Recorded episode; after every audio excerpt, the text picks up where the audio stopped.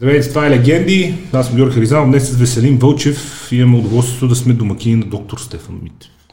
Здравейте. Здравейте. Един от а, най-активните дигитални просветители и борци с шарлатанството, нещо за което ви поздравявам и което ми прави много голямо впечатление от известно време насам.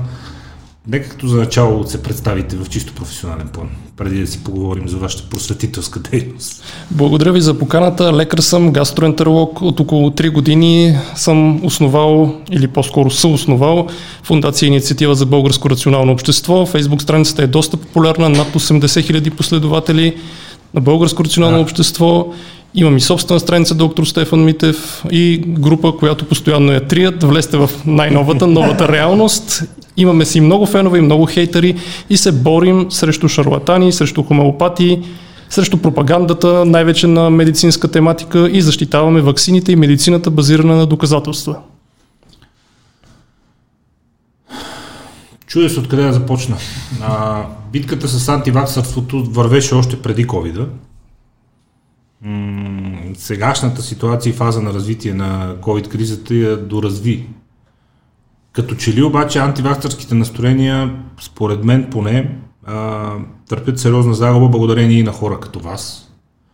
Как вие усещате към днешна гледна точка а, позиционирането, значението и а, а, влиянието на антиваксърските кръгове, защото за вредите от тях, мисля, че няма смисъл да говорим, ще изговорим и тяхно след малко.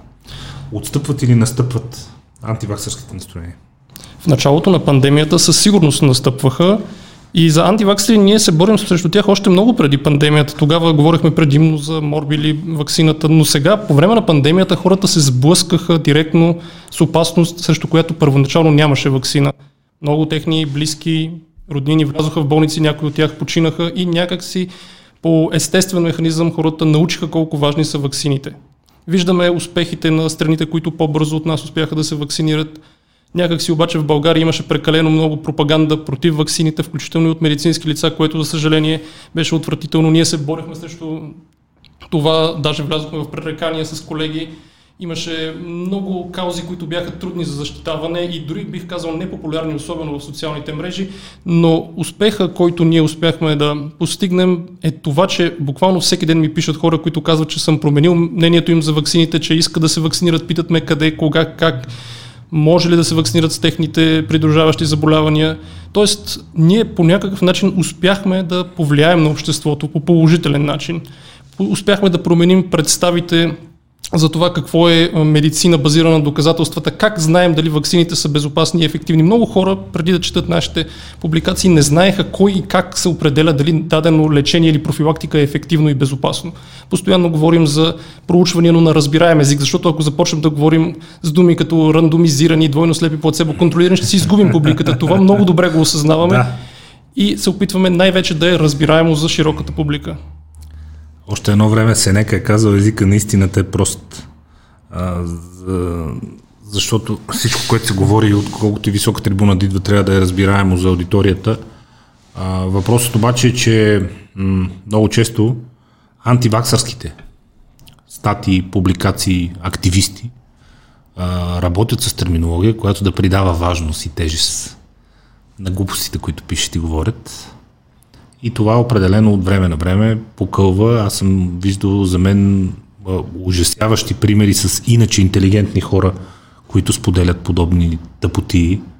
А, мислите ли, че опростяването на медицинската терминология и стремежът ви да направите а, всичко казано от вас разбираемо за общото за всеки, до някаква степен има и ефекта на това нещата да изглеждат по-простовати, не толкова научни, не толкова сериозни? Защото в антиваксърски публикации съм чел, там е едно замеряне с термини, целенасочено, то се вижда, че е изкуствено измукано от пръстите, за да изглежда глупостта солидна и научна, в кавички. За съжаление, антиваксерите се научиха как да таргетират точно хората, които са податливи на техните вношения, с елементарен език, елементарни заключения, които са грешни, които не следват от наличните данни. За да се борим срещу това, ние трябва да говорим езика на хората. Не можем да говорим като лекари. Това е нещо, което мои колеги не осъзнават, които ги гледам ежедневно в медиите. Те говорят наистина неща, които няма да се разберат от хората. Ще се разберат единствено от техните колеги, но от никой друг. По този начин те не помагат за справянето с пандемията. Друго нещо, което трябва да се подчертае, е, че много интелигентни хора стават жертва на дезинформация. Това, че човек е интелигентен, не го прави защитен спрямо нерационални тези, които той попива и съответно след това разпространява. За съжаление, смятам, че имаше доста грешки в комуникацията по време на пандемията, които все още не са изчистени а, от всички страни, не само от правителството, не само от а, така наречените инфлуенсери в социалните мрежи, но на практика от всички. Трябваше да има една кампания, в която да се покаже влиятелни лица, личности, на които хората вярват във всички сфери на живота, които се вакцинират и казват, аз вярвам на науката, вярвам, че вакцината ще ми помогне и затова призвавам всички мои приятели, последователи да го направят. Такова нещо организирано нямаше, а трябваше да се направи в чужбина. Има такива кампании, у нас просто нямаше. Сега вече да. Иначе, според мен и вие като човек, който следи темата от самото начало и то много по-сериозно и много по-компетентно от, да речем, от мен, със сигурност, знаете колко пъти се смени наратива по отношение на това как да се процедира. Спомняте си, американското правителство беше решило едва ли не да спре автомобилната индустрия и да преоборудва автомобилните заводи в производители на дефибрилатори, за да обдишва няколко стотин хиляди души. Последствие се оказа, че човек с относително здрави дробове, когато бъде обдишван, това е изключително вредно за него и може да дозадълбочи проблемите с здравето му, вместо да ги премахне. И това се забрави. Истерията с хидроксикорохвина се забрави. После с инверметин, после с други панацеи. Изобщо през много фази мина цялата тази история, с което не казвам, че не сте прав, че сега вече, когато има доказано работещи вакцини, е хубаво да има информационна кампания, но хората като че ли си казват, абе то да не би па и това да излезе кьорфишек. Да, има огромна разлика в нашето познание в началото на пандемията, когато се обяви март месец 2020 и сега. В началото е нормално да се допускат грешки, пробват се неща, вижда се дали действат да. или не. В началото няма как да предвидим кое ще работи и кое няма да работи. Даваше се много надежди и на така наречената реконвалесцентна плазма на няколко медикамента, които първоначално бяха обявени буквално за панацея, след това научните данни ги отхвърлиха. Имаше защитници на тези медикаменти, които яростно така ги пропагандираха, включително и сега, което вече е тално отречено. Но забележете, ние имаме данни от десетки хиляди хора, които са вакцинирали и са минали вече между 3 и 6 месеца от тази вакцинация. Ваксините са изключително безопасни и ефективни. Изключително. Говоря за това, че на практика след вакцинация, когато мине, да кажем, две седмици, определен период от време след втората доза, а, човека на практика е на 100% защитен от смъртен изход от COVID-19. Такова нещо не можехме да си мечтаем, да кажем, в началото на есента миналата да. година. Ние смятахме, че хубави вакцини ще са такива, които дават 70% защита. За да говорим за тежко протичане и за смъртен изход. А сега имаме на практика над 90%. И при това не само една. Успехът е огромен, успехът на медицината, но определени хора, които се борят против прогреса, буквално, а, пречат на обществото. Даже аз смятам, че има два основни типа, които м- дезинформатори.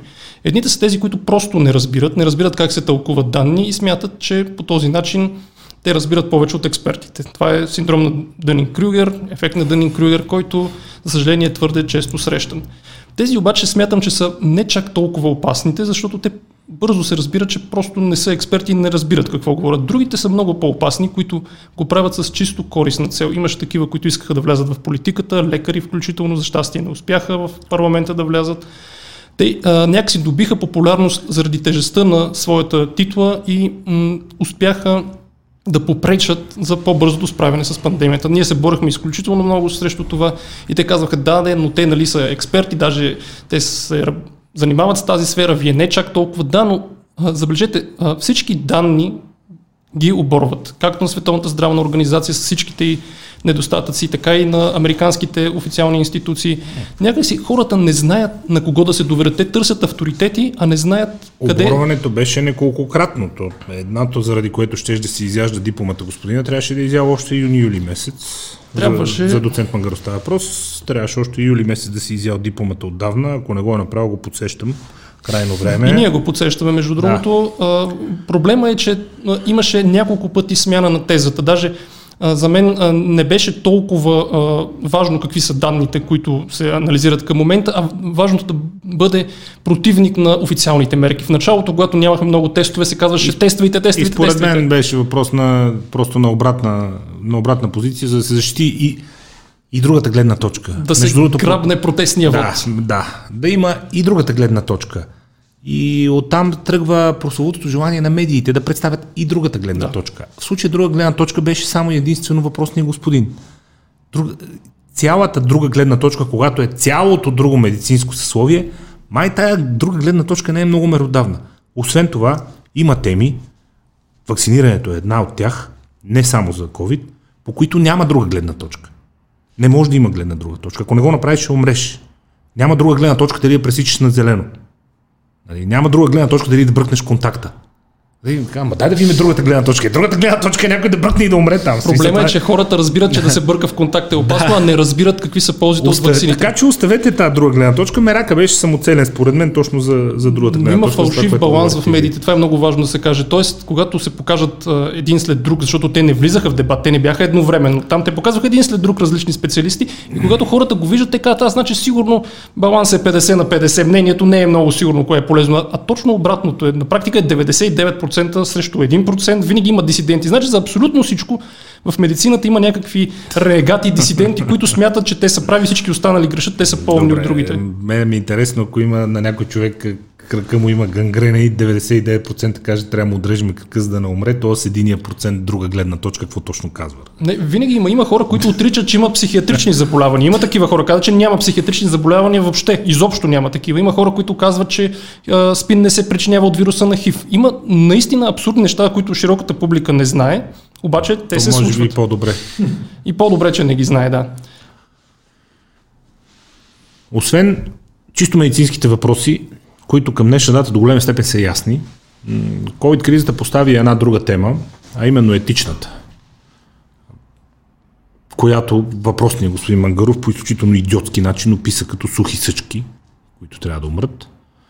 Въпросът е, че ако човек каже, вижте, аз не се притеснявам, защото съм млад, здрава имунна система, правя си редовни изследвания, знам как се храня, знам какви добавки пия, какви витамини и така нататък. Нали, мен този вирус не ме притеснява. Между другото, безспорен факт е, няма нито един елитен спортист, който да е починал от COVID. Нито един. Нула. Нито един. Всички го изкараха. Луис Хамилтън, баскетболисти и така. Нито един. Тоест, приемаме, че младите хора, здрави, с добра физическа кондиция, с добра имунна система, в някаква степен са защитени. Оттам нататък много е лесно да се прекрачи една граница на човеконенавис. Когато кажеш, бе, мен не ме интересува, там някакви хора, дето не са много учители, ще поумрат там някакви част от тях. Сухи съчки. Доведе до, доведе до доста етични въпроси. Този, тази криза. Сега, преди да стигна до етичните въпроси, искам няколко неща да уточня. Първо, няма абсолютно никакво значение как се храниш, какви добавки взимаш. Този вирус може да порази всеки и не знаем предварително дали ще протече тежко или не. Сега, дефиницията за елитен спортист трудно да се каже каква е, но мисля, че в началото на пандемията имаше един смъртен случай, да, на български боксер ли беше, борец ли беше, но имаше един, който почина съвсем в началото. Бивш, бивш борец а, с доста сериозно наднормено тегло, Ники Штерев. Точно така. С да. доста сериозно наднормено тегло, с проблеми с разни забранени субстанции преди години, общо взето с Добре, сериозни но, но проблеми както и да е, дори, айде да, да... Елитен спортист е професионален Да, спортист, да, човек, който си изкарва хляба с спорт. Ето, Да. ето ви лесна дефиниция. Да. Нито един професионален спортист няма починал от COVID. Добре, професионален спортист, добре, но аз в момента, този месец, съм разпределен в COVID сектор и буквално сега през ден съм там. Аз виждам млади хора вътре. Хора Да. на по 40 години, които имат нужда от кислород и вече втора седмица не могат да се отделят от кислородната маска, не могат да отидат до туалетната буквално. Те а, не могат да станат от леглото си. Така че има и млади хора, които са засегнати. Имаше а, един печално известен случай, буквално абитурент почина. Така че ние няма как да знаем кой ще протече тежко, как ще се случат нещата. И отново подчертавам, няма никакво значение как се храним, какви добавки има. А, ние няма как да знаем имунитета ни, добър ли ни е, лош ли ни е предварително спрямо вируса, не спрямо други неща. Това е една от основните така опорни точки на шарлатаните, че само ако си вземете нашите добавки, само ако си купите от нашите продукти или услуги, О. вие ще бъдете защитени. Нямам това предвид, Да, имам разбира се. предвид данни от, е, основно от САЩ, където могат да борават с голяма база данни, голямо население, много данни и така нататък, че знаете високи нива на витамин D, на желязо в организма и така нататък. Ако не пълен имунитет, т.е. да се срещне с вируса и да не се зарази, що гарантират Леталитета при млади хора категорично е нисък. Тоест, ако млад човек се срещне с вируса, шанса му да влезе в болница или пък да загине е много, много нисък. Това е абсолютно така, но те могат да стават преносители на вируса и да го предадат на своите роднини, които са доста по-застрашени. Това е нещото, което не се разбира. Тук идва вече етичния проблем. Мен не ме е страх и не ми дреме, аз затова си ходя без маска, пък някакви сухи съчки, деца вика дори и да са ми роднини. Ами, етичният проблем, Нали, това Един от за, за, сухите съчки аз въобще не желая да го коментирам. Това е абсурдно, нали, което се каза. Но, То тежко отвратително. Да, но въобще не желая да го коментирам това. А, проблема е, че хората смятат, че може да има перфектно спазване на тези мерки, перфектна изолация от възрастните хора, което е абсурдно и невъзможно в нашия свят. Тоест, вие дори да говорите 15 минути с някой под един метър, вие може да го заразите. И вие смятате, че всичко е минало прекрасно, но след 5 дни инкубационен период, вашия дядо, примерно, се разболява, след това влиза в болница и може да му се случи най-лошото. Ето, това някакси хората не го осъзнават, че те смятат, че всичко ще се стече перфектно. Пандемията скоро ще отмине, ще паднат мерките и ние ще се върнем към стария си живот. Ми няма да стане. По този начин вече ни показа пандемията, че няма как да стане. И сега тук въпрос е, кое ни е по-важно на нас като народ? Дали ни е по-важно туризма, заведенията, удоволствията или факта, че лекарите бяха буквално на ръба на силите си. Здравната система в един момент беше на, на ръба буквално да се срине. Нямаше места в реанимациите, аз това ви го казвам преди около месец, когато беше пика на третата вълна, ние тъкмо влизахме в COVID сектора, аз ни казаха, оправите се в реанимациите, няма места. Ако някой се влуши, вие сте, няма кой друг. Това е положението.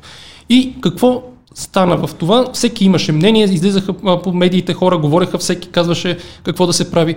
Но трябва да решим за себе си, кое ни е по-важно. Дали е свободата да ходим на дискотеки, на заведения или ни е по-важен живота, здравето на нашите близки. Защото когато чуваме статистика, всеки ден буквално умират вече над 100 човека на ден, някакси свикнахме с това. Свикнахме да чуваме, че има толкова смъртни случаи. Обаче ние лекарите ги виждаме там. Ние ги виждаме с очите си как идват близки, плачат, не могат да повярват какво се е случило и приемаме нещата ние по различен начин от общата публика. Това е разбираемо, но някак си липсва комуникацията, какво означава това. Трябва едва ли не на тебе да се случи някой твой близък да влезе в болница и тогава чак осъзнаваш нещата. И много хора си промениха мнението именно тогава, но вече е късно, за съжаление. Един етичен проблем е този, да, да мислиш за другите и да, да, да предпазваш другите. Аз много пъти се опитвах да обясня това. Между другото, успявам да се въздържа вече година и кусор да, да не пиша нищо по а, темата с вируса, тъй като нямам експертиза. Това е най-правилната гледна точка, много между внимавам, другото. Много внимавам да не подхлъзна някакви хора, които не знаят защо са решили, че имат доверие. а, но извън шегата, а, един етичен проблем беше този. И аз това се опитвах да обясна. Оттам ми тръгна изречението, че се опитвах да обясня, че с маската не предпазваш себе си, предпазваш другите.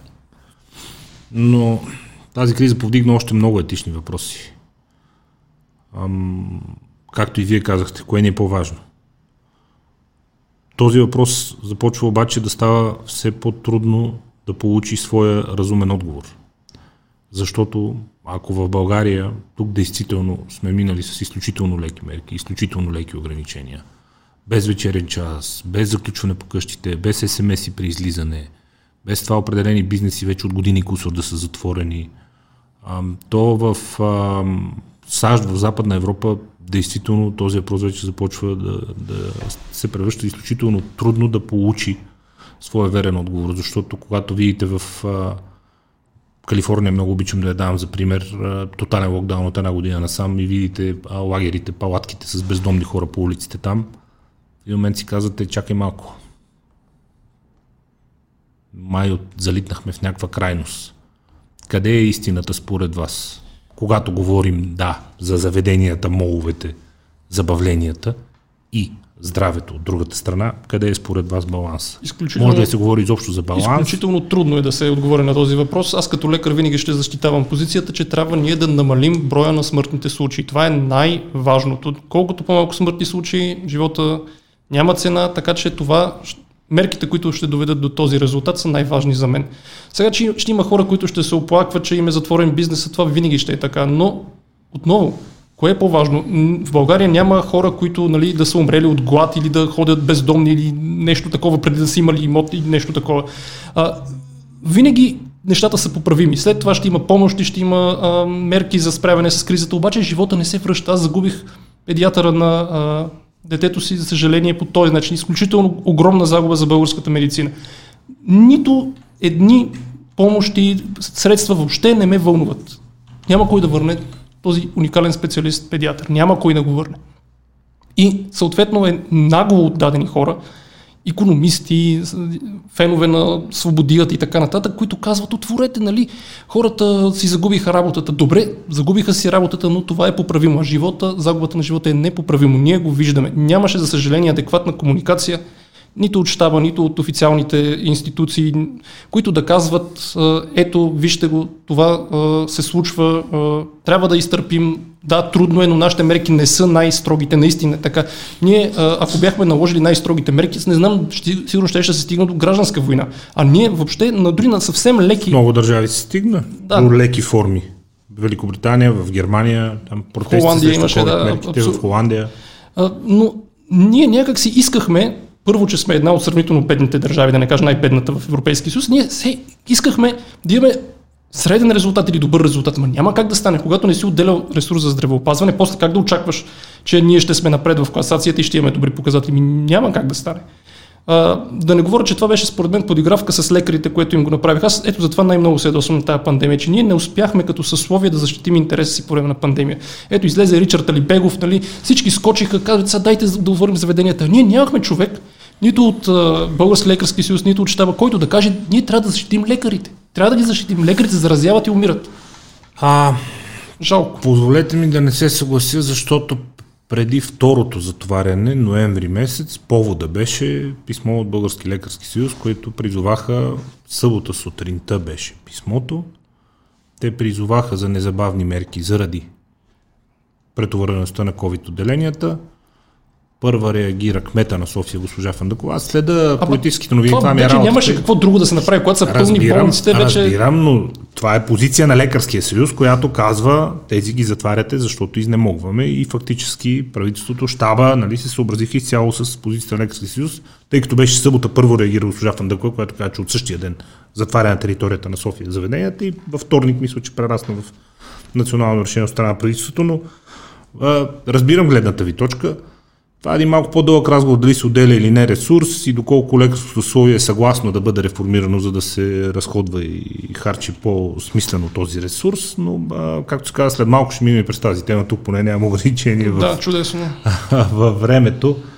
А... Между другото, това ми харесва на подкаста, аз затова и приеха поканата, защото те ме канят и в телевизия, но аз обикновено им отказвам точно поради ограничения във времето, прекъсване, кратки отговори, елементарни отговори се търсят нали, в основните медии и на мен това не ми харесва като формат. Най-добре е дългата форма. Който иска да гледа, ще научи много повече. Който иска, аз това, това се опитвам да им кажа, че реално когато записваме подкасти с монотематични, нали, за, за фитнес, за тенис, за голф, за каквото и да ще, просто ти изглеждаш епизод час половина два и цялата тема ти става ясна което трудно може да се случи от 10 минути между реклами и в телевизията, когато имаш още трима души до тебе и вие се надвиквате, нали, кой ще най-оригинална опорна точка ще вика, за да бъде запомнен. Аз редовно се налага да участвам в такива формати.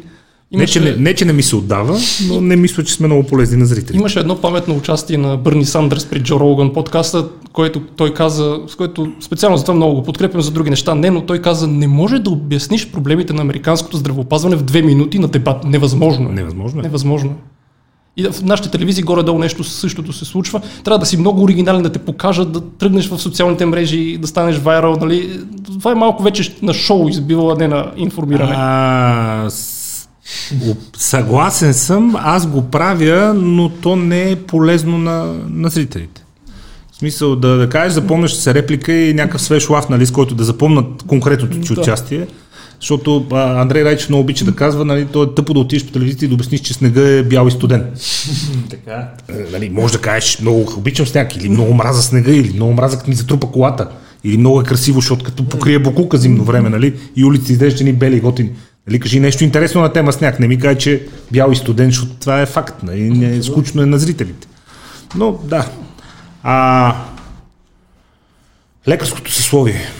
Какво разбрахте за лекарското съсловие през последната една година, доктор Мите? Ох, много би е трудно да кажа. Значи лекарското съсловие е едновременно готово на жертви и непоклатимо в своето желание да запази статуквото. Лекарите са много различни, както и хората в обществото, за съжаление. За мен основният проблем в лекарското съсловие са така наречените медицински феодали. Доктор Аспарухилиев, който аз много уважавам, говори постоянно по тая тема за медицинските феодали. Това са хора, които колят и бесят, които са несменяеми десетилетия буквално. И те определят какво ще се случва и с младите лекари, и с бъдещето на болниците, и с а, политиката на болниците и с това как въобще ще се организира здравеопазването в България. За съжаление, това е проблема, който не се засяга, а смятам, че е важен. За това ли то не може да помръдне от времето на последната голяма реформа, тази от времето на Илко Семерджиев, когато реално се въвежда модела с здравноосигурителната каса и търговските дружества. Не е само това причината. Защото тя тогава не е помръднала. Реално. Не е само Всички говорят здравна реформа, здравна реформа, няма никаква здравна реформа, няма какво си говори. А, наистина аз смятам, че някаква комбинация от липса на капацитет за предлагане на адекватни реформи, а, липса на желание за промяна, защото хората, които са на върха на а, пирамидата, те най-малко желаят нещо да се променят, те са си добре, защо да О, променят да. нещо? О, да. Нали, вие очаквате... Съпротивата от съсловието е титанична. А, няма как да искате промени от хората, които ще загубят от промените. Това е абсурдното. Ами, така е. А, Благодаря. И а, лекарското съсловие обаче даде и своите жертви, за съжаление. Тоест видяхме как лекарите, които са на фронта всеки ден, за съжаление, а, се заразиха, дадоха живота си буквално за своите пациенти. Те са героите, има и хора, които са, стоят в сенките, управляват, казват какво да се прави и не са виждали коронавирус пациент. Ето, това е за съжаление. А, но не се говори за това. Те, тези, които се феодалите, те обикновено ги канят по телевизиите, те дават акъл по телевизиите, а, казват какво трябва да се прави, въпреки че въобще нямат идея от пандемия и не четат м, статии. Аз се опитвам ежедневно да чета новините и а, научните публикации за това. Говорят се едни общи приказки, журналистите съвсем пък не са в час и не им задават точните въпроси, не, не ги хващат натясно. Въобще а, изкривява се тотално картината, това, което хората реално виждат по телевизиите. Не може вие да, да питате, нали, а, шеф на болница, който, примерно, не е виждал такъв пациент, а, как протича заболяването. Питайте го как е организирано, нали, как, колко хора има, колко Как е организирано свободни- лечението? Може да описате, но не как протича заболяването, защото ка- той не знае. Но не, примерно, какви са промените в сатурацията, какви лекарства изписвате, имате ли протоколи някакви такива неща. Другия въпрос е, че в България няма а, строг протокол, който да се спазва и ако се избяга от него да има някакви последствия. Всеки горе-долу прилага каквото му хрумне. И това има своите негативни последици. Тоест ние трябваше да кажем, ето ви го протокола, който да е консенсусен, предвиден, лекувайте по него. Извън него само с някаква сериозна преценка и дискусия а, неща, които са необходими, които не са необходими. Излязоха някакви а, протоколи, предложени от някакви институции, но те не са официални и те не водят след себе си някакви юридически или медицински последици.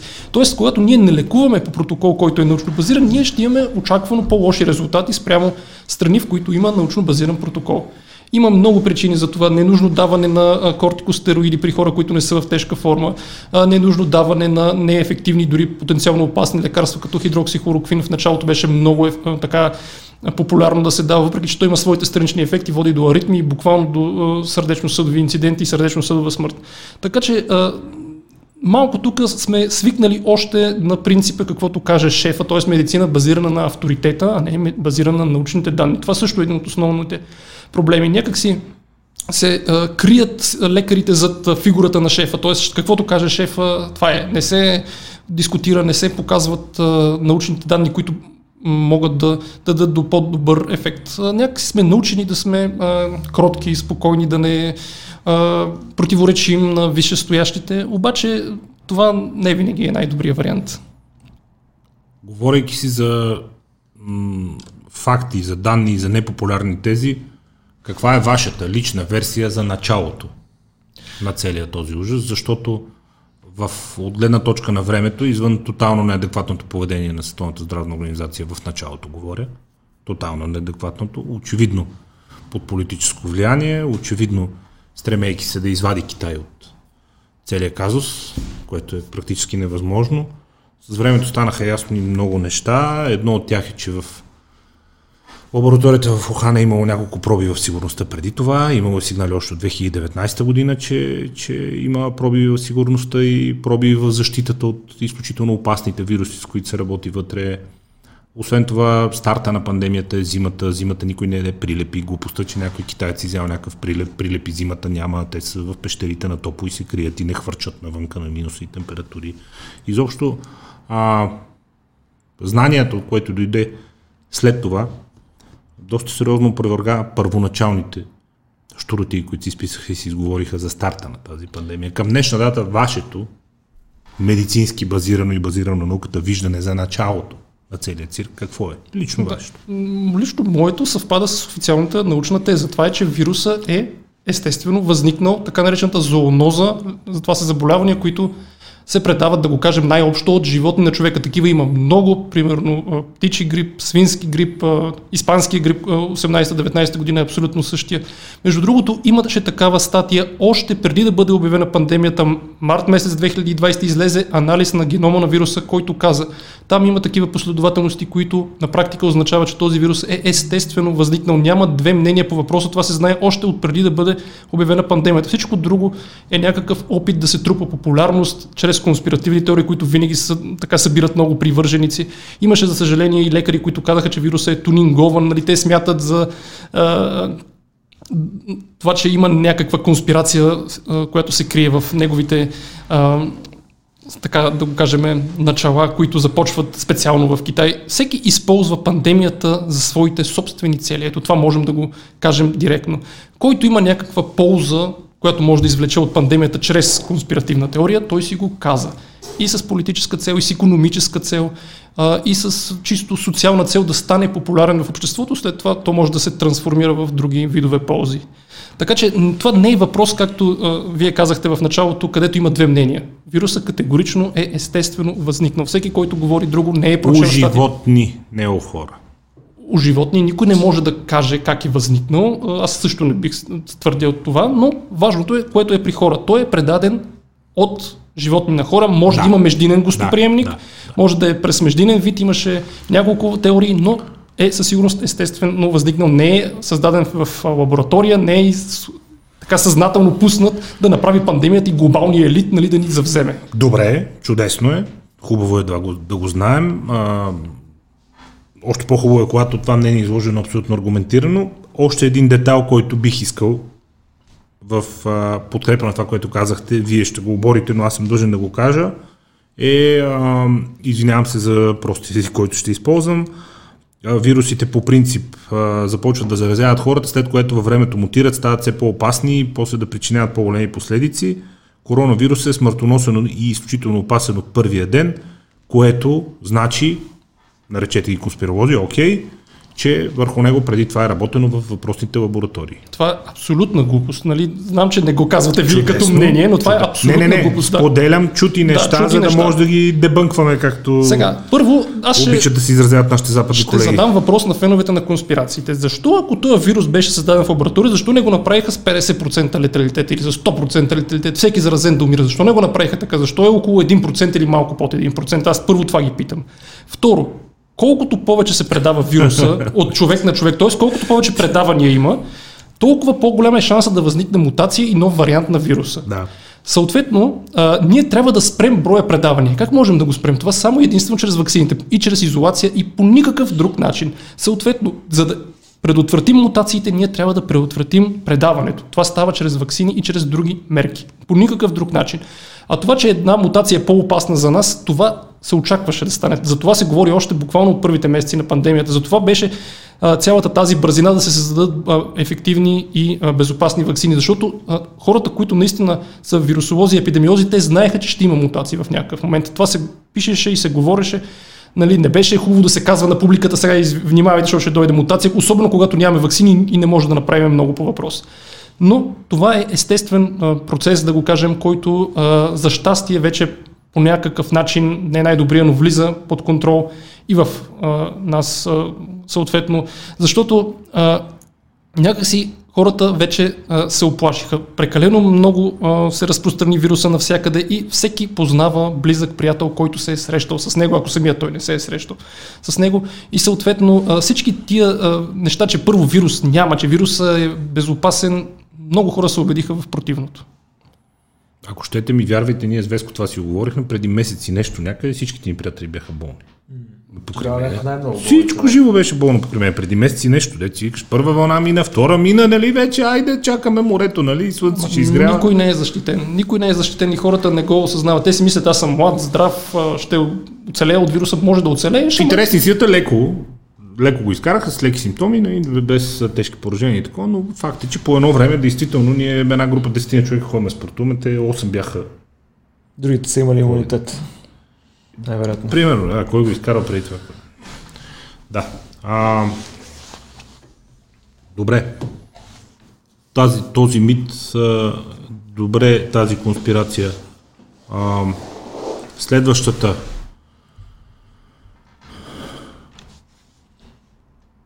Лабораторията работи. Това е случайно изпаднало от лабораторията, поради което в началото под китайско давление а, сумата и време Световната здравна организация се мъчеше да омалважи казуса и да извади чисто политически Китай от това, че е допуснал въпросната пандемия. Тайван обаче, като най-хитри и подозрителни, още в февруари месец 2020 година изпращат до там свои доктори, уж да помогнат, които всъщност да обяснат на тайванското правителство какво става и моментално взимат решение да забранят всички полети и всякакъв а, преминаване на хора от Китай в Тайван. Тайван е остров, за тези, които не знаят. И по този начин избягват първия удар на пандемията. Аз съм напълно съгласен, че в началото Световната здравна организация не реагира съвсем адекватно, да не кажа, че реагира зле на това. Бе, безобразно беше, но да, вие имаше, право да сте имаше. Имаше а, спекулации за това, че трябва да се измъкне Китай нали, от отговорността. Въпросът е, че след един момент, когато вече се разбра, че нещата са сериозни, се взеха адекватните мерки. Иначе наистина имаше... Съгласен съм. А, те казаха, нали, първоначално а, си смениха позицията за маските. Ние също, между другото, си сменихме позицията за маските. Първоначално се препоръчваше, че няма смисъл да се носи маска. След това вече се излязоха данните от научни проучвания, че има смисъл от маски, че има смисъл от дистанция. Всичко това излезе и когато излезе, те не могат да, да го отрекат. Те казват тогава да. Когато нямаше яснота, вече всеки може да си твърди каквото иска, но когато излезат научните данни, вече няма две мнения. Иначе съм съгласен, че някакси в САЩ, тяхната агенция FDA и CDC, взеха по-адекватните решения, вероятно защото не са по този начин обвързани. Между другото, аз имам едно много по-голямо така, несъгласие с Световната здравна организация, че тя успя да въведе като официална традиционната китайска медицина още преди пандемията. Да, че там има, вие знаете ли на какво се базира тя? На енергиите ин и ян, на енергията чи, която протича по меридиани по тялото и това нещо се въведе от Световната здравна организация. Това със сигурност е под политически натиск. Има нали, хора, които казват, между другото, само това да кажа, защото е интересно за а, вашите а, зрители, а, че м, традиционната китайска медицина, каквато я познаваме сега, всъщност първо въобще не е толкова древна. Тя е измислена от комуниста Мао Цзедун след а, края на китайската гражданска война, защото в необятния Китай не е имало достатъчно западни лекари, които да лекуват китайския народ. Не е имало нищо това. Този човек, който е писал биографията на Мао, казва, че Мао никога не се е лекувал с традиционна китайска медицина, винаги е бил при западни лекари, обаче го е въвел това с цел, как да кажа, културна инвазия навън и съответно да умиротвори, умиротвори а, китайски народ, който е бил мачкан и по време на Втората световна война. измиращо население, да? Да, и след това по време на гражданската война. Да. Така че традиционната китайска медицина е нещо, което е абсолютна глупост. Световната здравна организация го прие и мисля, че към момента също още се така е валидирано като уж ефективен метод. И а, аз се съгласявам с това. А, има опити за натиск на всички нива.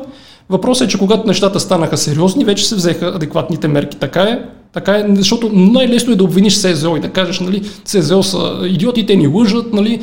До един момент имаше опити нещо да се замаже положението. След това вече да, няма. Да, да, стана прекалено очевидно. А, то, Веско, между другото, те, а, тя е много интересна историята в тази част, защото 45-46-та мало тръгва почти от Монголия. М, да. От много горната част на Китай. Тя вълната тръгва надолу и те фактически целият интелектуален елит, бизнес елит, обществен елит, бяга, бяга, бяга надолу, когато няма къде последните успяват да се спасят, кой в Тайван, кой тръгва към Великобритания, към Франция.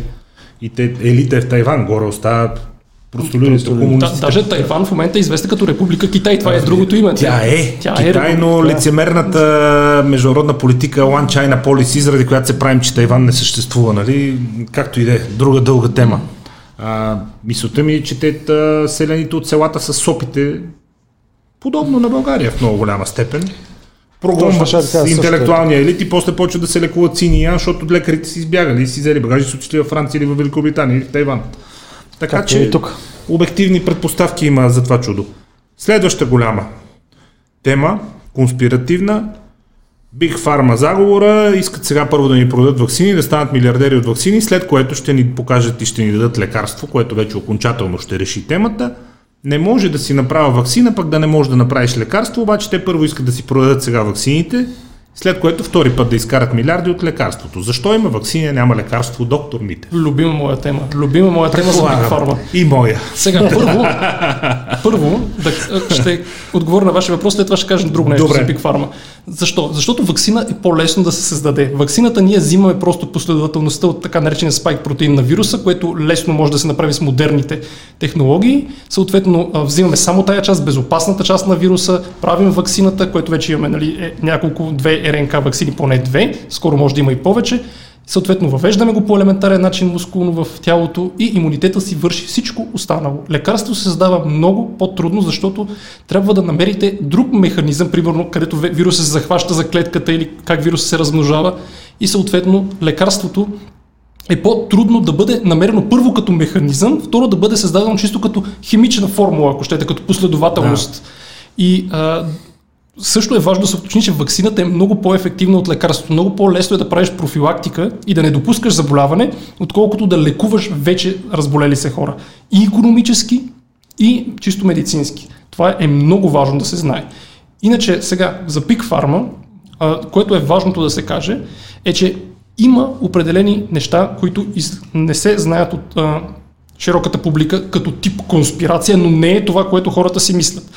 Много по-големи проблеми с Big Pharma са че това, че те се опитват да контролират лекарите по много тънък начин. Например, чрез а, поемане на такси за конгреси, чрез пращане на екскурзии с уж научна сел. Семинарчетата и подаръчетата. Не, не, само да, това е важно да се каже. А, по този начин има огромни проучвания, които казват, тези неща влияят на лекарите. Лекарите може да си мислят, че не им влияят, но всъщност им влияят. И те никой не идва да ти каже, абе виж сега ще пратим еди къде си, обаче ти ще предписваш нашето лекарство. Никога не се случва така. Те просто го правят, лекарите не са идиоти, те знаят кой им е помогнал и някакси почват повече да изписват тяхното лекарство. Даже в САЩ има една организация, която малко хора знаят, тя се нарича No Free Lunch, няма безплатен обяд. Тя се бори точно срещу влиянието на фармацевтичните компании върху лекарите. Предполагам, че не е много популярна. не е много популярно. Те казват, не приемайте нищо. Дори, дори една химикалка може да повлияе на вашето отношение. На Даже има една много важна книга, която аз препоръчвам да прочете, Инфлуенс, влиянието на Робърт Чалдини, където се описва този а, механизъм. Тоест, те ти дават някакъв подарък и това се нарича реципрочност. Ти трябва да върнеш по някакъв начин услугата, иначе си задник. Иначе, все едно, ти си Да, неблагодарен. чувстваш се задължен. Да, Чувстваш се задължен да го направиш Някаква благодарност. Да, върна жеста на да хората. върне жеста на хората. И съответно това се случва масово. Аз между другото, откакто съм нали, създадох заедно с моите приятели Българско национално общество, не съм бил на нито един платен конгрес, т.е. не, не са ми поемали разходите за конгрес и всячески се опитвам да избягвам подаръци и всякакви други аванси от фармацевтични фирми, точно защото не искам да се чувствам зависим. Аз осъзнавам този механизъм. Аз между другото много съм спорил с колеги. Ако ми питаш за коя тема съм спорил, даже не толкова за пандемията, колкото за подаръците от фармацевтичните фирми. Това наистина е така. Много лекари смятат, че върху тях това не влияе. Но когато има проучване в САЩ, то казва, когато се питат лекари, те твърдят, че на тях не им влияе, но на техните колеги им влияе, което е статистически невъзможно. Тоест, всеки смята, че той е им- иммунизиран спрямо това, но неговите колеги не са иммунизирани, т.е. на другите, другите се подават, само той не се подава, което е така психологическа заблуда. Така че Big Pharma влияе по този начин на лекарите, те искат да увеличат продажбите си, което е логично и използват всички възможни, законово възможни начини, защото няма, това не е незаконно, това може да спорим дали е морално или не да се приемат а, подаръци от Big Pharma, но, но то не е незаконно. Съответно, те се опитват да си а, увеличат продажбите. Частен субект от друг частен субект, някаква екскурзика, семинар, че химикалка не се серчи, какъв е проблема, някой ще каже. Ня, няма проблем, но а, съответно Ето какъв, изкривява преценката. изкривява се преценката. Съответно, затова излизат колеги и казват а, ивермектина е супер, което не е така. То е абсолютно сигурно, че то не помага. Някои казват дори за много по-безобидни неща, като витамин С. Даже чух там един лекар, който казва, да, супер витамин С, давайте го. Някой казва, давайте аспирин. Между другото, от аспирина може да се кърви, може да причини ерозия в стомаха, може да причини язва и може да човек да умре буквално от кървене. Видях тази ви публикация, аз заради мускулите трески мамичката им имам навика вече нали, да пия по един аспирин, но а, от известно време гледам доста да разреждам този си свой навик, тъй като назад във времето имам близки роднини, които имаха сериозни стомашни проблеми, които в крайна сметка във времето доведаха и до смърт, заради безотговорно отношение към стомаха. А най-големият парадокс е, че хората не вярват на вакцините, които са тествани на десетки хиляди хора, но вярват на Ивермектина, който има някакви проучвания от Бангладеш. Излезе една а, лекарка, която каза, има проучване от Бангладеш. Какво му е на се, Бангладеш, да не сме ксенофоби сега? Това е несериозно, така е, че има проучване от. Бангладеш. И че на това базираш, а, базираш данните си на проучване от Бангладеш. Е, и там хора живеят, доктор А, Митев. Те, те живеят, ама, Колко дълго ама науката, им, науката им е на по-низко ниво и от нашата, което не е хубаво. Чай, че си прекалим. Ама не, и, и Те после- живеят въпроса колко дълго. Ето това е, че лекарите, които искат да прокарат някаква теза, те казват, те цитират проучването от Бангладеш, ама не цитират по-големите проучвания, които са проведени в САЩ, които ги оборват тяхната теза. А, Под, под хапче, под хапче а, имаше, имах предвид, че хората си представят така. А, фармацевтичните компании разполагат с един огромен обем от знания, след като за нула време направиха такива суперски вакцини, значи смятай колко са напред с материала, хапче от типа аналгин. Болите глава, пиеш аналгин, спират боли глава. Фащаш коронавирус, казвате, че имаш коронавирус, ти пиеш някакво хапче и след 2 часа нямаш коронавирус. Нали? А, никой не може да попречи на хората да искат това от съвременната наука и също така да ги спре да сочат с пръст, когато казват, а, ясно са, вие първо ще ни проведете на всички вакцини и след това ще ни кажете, а, той има и лекарство. А, това също ми е любимо. Въпросът е, че те не осъзнават каква огромна конкуренция има между отделните фармацевтични фирми. Да има заговор между една, двема, другите, защо не го Да си го има и да си го стиска. Да, да, ако някой го има лекарството, защо не го извадиш, ще стане не, ми, трилионер ли, как се казва, аз не знам, ще стане най-богатия човек на света, ако има лекарството. довод, благодаря. А, ако го криеш, ти рискуваш някой друг да го открие, което е напълно възможно, защото има огромен а, така, Да. интерес това да се случи и едва ли не ти ще си изпуснеш Да го извади пръв, ти стискай там. Защо го стискаш? Защо, защо го правиш така? И другото, което е важно, е, че фармацевтичните фирми буквално могат да се замерват с скала една друга. Ето сега вакцината на AstraZeneca, която според мен е прекрасна, те я направиха едва ли не, а, не я използвате, което е абсолютна глупост. Аз съм убеден, че това решение да, да се а, така оскверни името на а, вакцината Вакзервия, което сега се казва, а, доведе до смърт на българи. Аз това съм убеден, че по този начин, дискредитирайки тази вакцина, а, са умрели българи само заради това решение. Позволете ми заради другите ми занимания и разговори с хора от така, доста сериозни нива, управленски, политически служби, медицина и така нататък, да ви кажа, че сте абсолютно прав и да кажа и на хората, че сте абсолютно прав. Нищо друго, освен търговски войни. А, Нищо друго, освен търговски войни няма в случая. съ- също нещо, което е важно да се каже. това е факт, не е версия, не е слух, не е... Нещо, което е важно да се каже, а, понеже имаше много, така да го кажем, обвинения, защо не сме поръчали повече от другите вакцини. Сега в началото а, нямаше толкова данни, кои са ефективните и кои не са.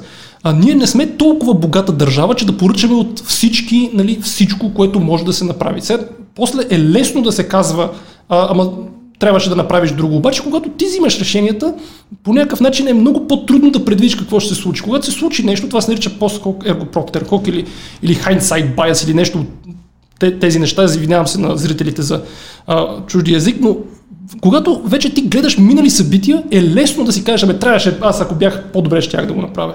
Но въпросът е, че а, нещата са такива, каквито са. Лесно е после да се обвинява, трудно е да се поема отговорност за това. Ето сега, нали, нощ щяха да го разпускат, обаче не знам кой щеше да, да отиде А, много го харесват. Сега се окаже, че много го Сега харесват. изведнъж много си го харесва, защото когато падне отговорността върху теб е различно. Значи, когато ти носиш отговорност за О. лечението на... Е, дори на един пациент е страшно, какво остава за целия народ? А, от страни да връзваш косури е райска позиция. Не, не е въпрос, въпрос е, когато ще трябва да свършиш работа, защото ние ам, редовния лав, който обичаме да използваме и той много добре иллюстрира ситуацията. През футбол много лесно се дават примери, нали? А, вие знаете, Кристиано Роналдо изпуска някаква позиция, положение и някой тук байчо пред телевизор от дивана е, това и аз ще да го вкарам. Не, бе, нямаше да го вкараш. Нямаше да го вкараш. Защото си дебел и ма- мазен и обездвижен, ти не мога да направиш две крачки, се затичаш. Нямаше да го вкараш със сигурност. Хората, които постоянно дават Нали, такъв същото е съвети, тук, нали? Аз щях по-добре. Не, нямаше. Те не осъзнават Нямаше. каква отговорност се носи за, за това нещо. Тоест, за всяко действие, което ти предприемеш, може да бъдеш съден от близките на евентуално починал пациент, може да, да имаш професионални проблеми.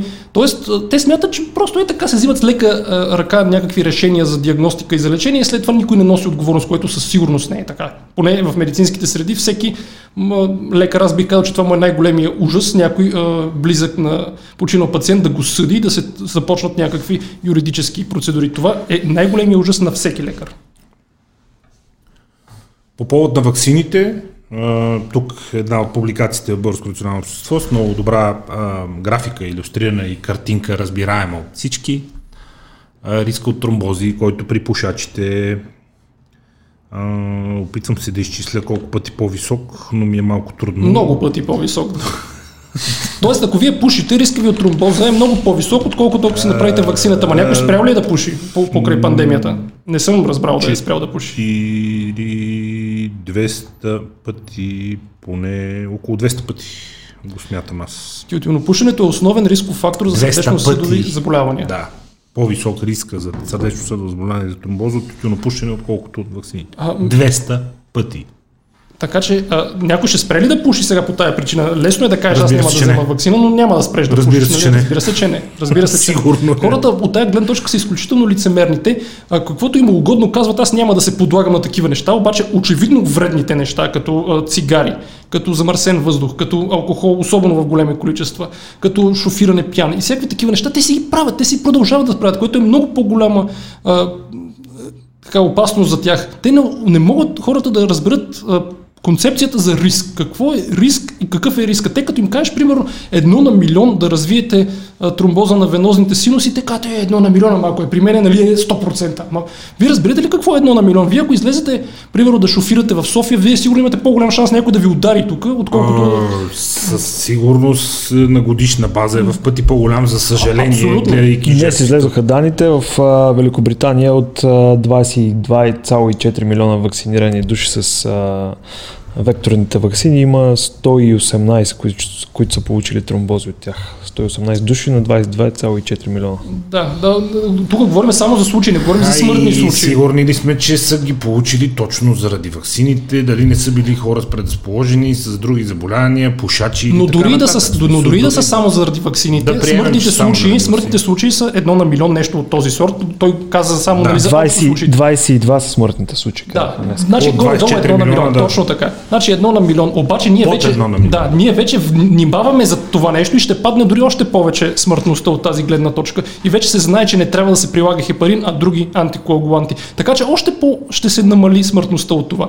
Но е, дори имаше един доста известен журналист, не искам да му казва името, който а, така, аз иначе много го уважавам, но той също излезе и почна да говори такива някакви антивакс а, неща, включително, че ваксините са опасни, няма безопасна вакцина. Ама какво означава безопасна вакцина? Някой може ли да ти каже, да ти гарантира 100% няма да има странични ефекти? Ти може ли, примерно, вечерта да излезеш в центъра на София и да си 100% сигурен, че някой няма да те нападне и да те блъсне или нещо такова? Е, за съжаление няма безопасно Няма в асансьор. А, абсолютно всичко Безопасно риск. слизане по стълби, безопасно каране на кола, безопасно возене в рейс. Нали? Въпросът е, че те Няма. се вманячават върху някакъв изключително нисък риск и не осъзнават огромните ползи. За какъв е по-риск? Един, едно на милион да умреш от тромбоза или това, че а, рискът ти за умреш от вируса е примерно едно на 100 или едно на 150? А, сега, вие сте доктор.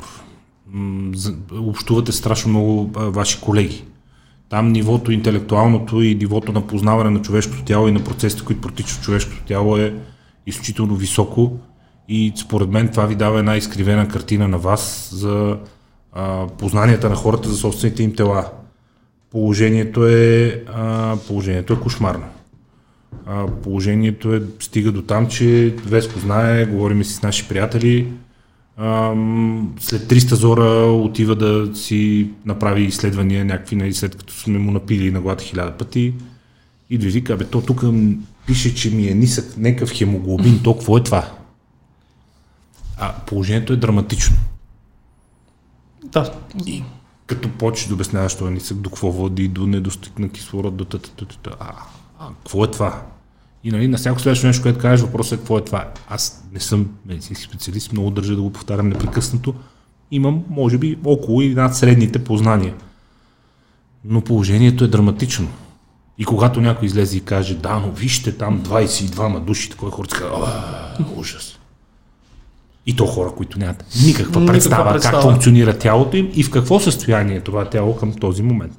И че всеки един момент могат да пукнат от нещо друго, за което дори не предполагат, тъй като са безкрайно небрежни към собственото си здраве, доктор Бите. Ако бяхме извън пандемията, нямаше да има проблем хората да са ирационални, да вярват в плоска земя, в конспирации свързани с луната, с извънземни и всякакви такива неща. Но в пандемия всяка ирационалност води до загуба на животи. За съжаление е така. Всеки човек, който смята, че разбира повече от лекарите и от експертите и от консенсуса, който е в научните среди, на практика вреди на себе си, на близките и на обществото с грешните решения, които взима. Хората, които примерно сега напоследък имаше някакви тайни партита се организираха, нали, когато бяха затворени. Всичко това е толкова безотговорно и лицемерно и вредящо на обществото, че просто не е истина. Аз съм възмутен от такива хора, които искаха да изиграят системата, нали, които а, отиваха да се забавляват, когато другите спазват правилата. Винаги има хора, които искат да, да са над останалите и да са по-тарикати от останалите. Е, това ни е проблема. Аз не отидах на нито едно такова, знаех, канени са ме, не отидах, признавам си, в голяма степен, съобразявайки се това, че до някаква степен съм разпознаваем. Нали? Сега забелязаше такова, че тия някой ще ме снима с телефона, после аз трябва да се обяснявам, ние сме тия, които казваме на хората какво да правят и какво да спазват. Това беше едната причина. Втората е, че действително не се чувства комфортно. Между другото, продължавам да не се чувствам комфортно и ние събота вечер имаме навика да се събираме в едно заведение цялата група. Не сме го правили, откакто даже позволиха да се отварят заведенията, просто не се оправи времето и не може да седнем навънка, няма. Не, не, не се чувствам комфортно. В някаква степен усещам, че нарушавам някакви етични правила. И такива, нека мине още по-малко, още малко време и така. Но хората бързаха, да. Бързаха. Бързаха. Много хора, които аз виждам като пациенти, споделят, че са се заразили на такива събития. Т.е. на събития, в които по принцип са се чудили дали да отидат, знаели са, че има риск, но са го направили. Особено младите хора по такъв начин става.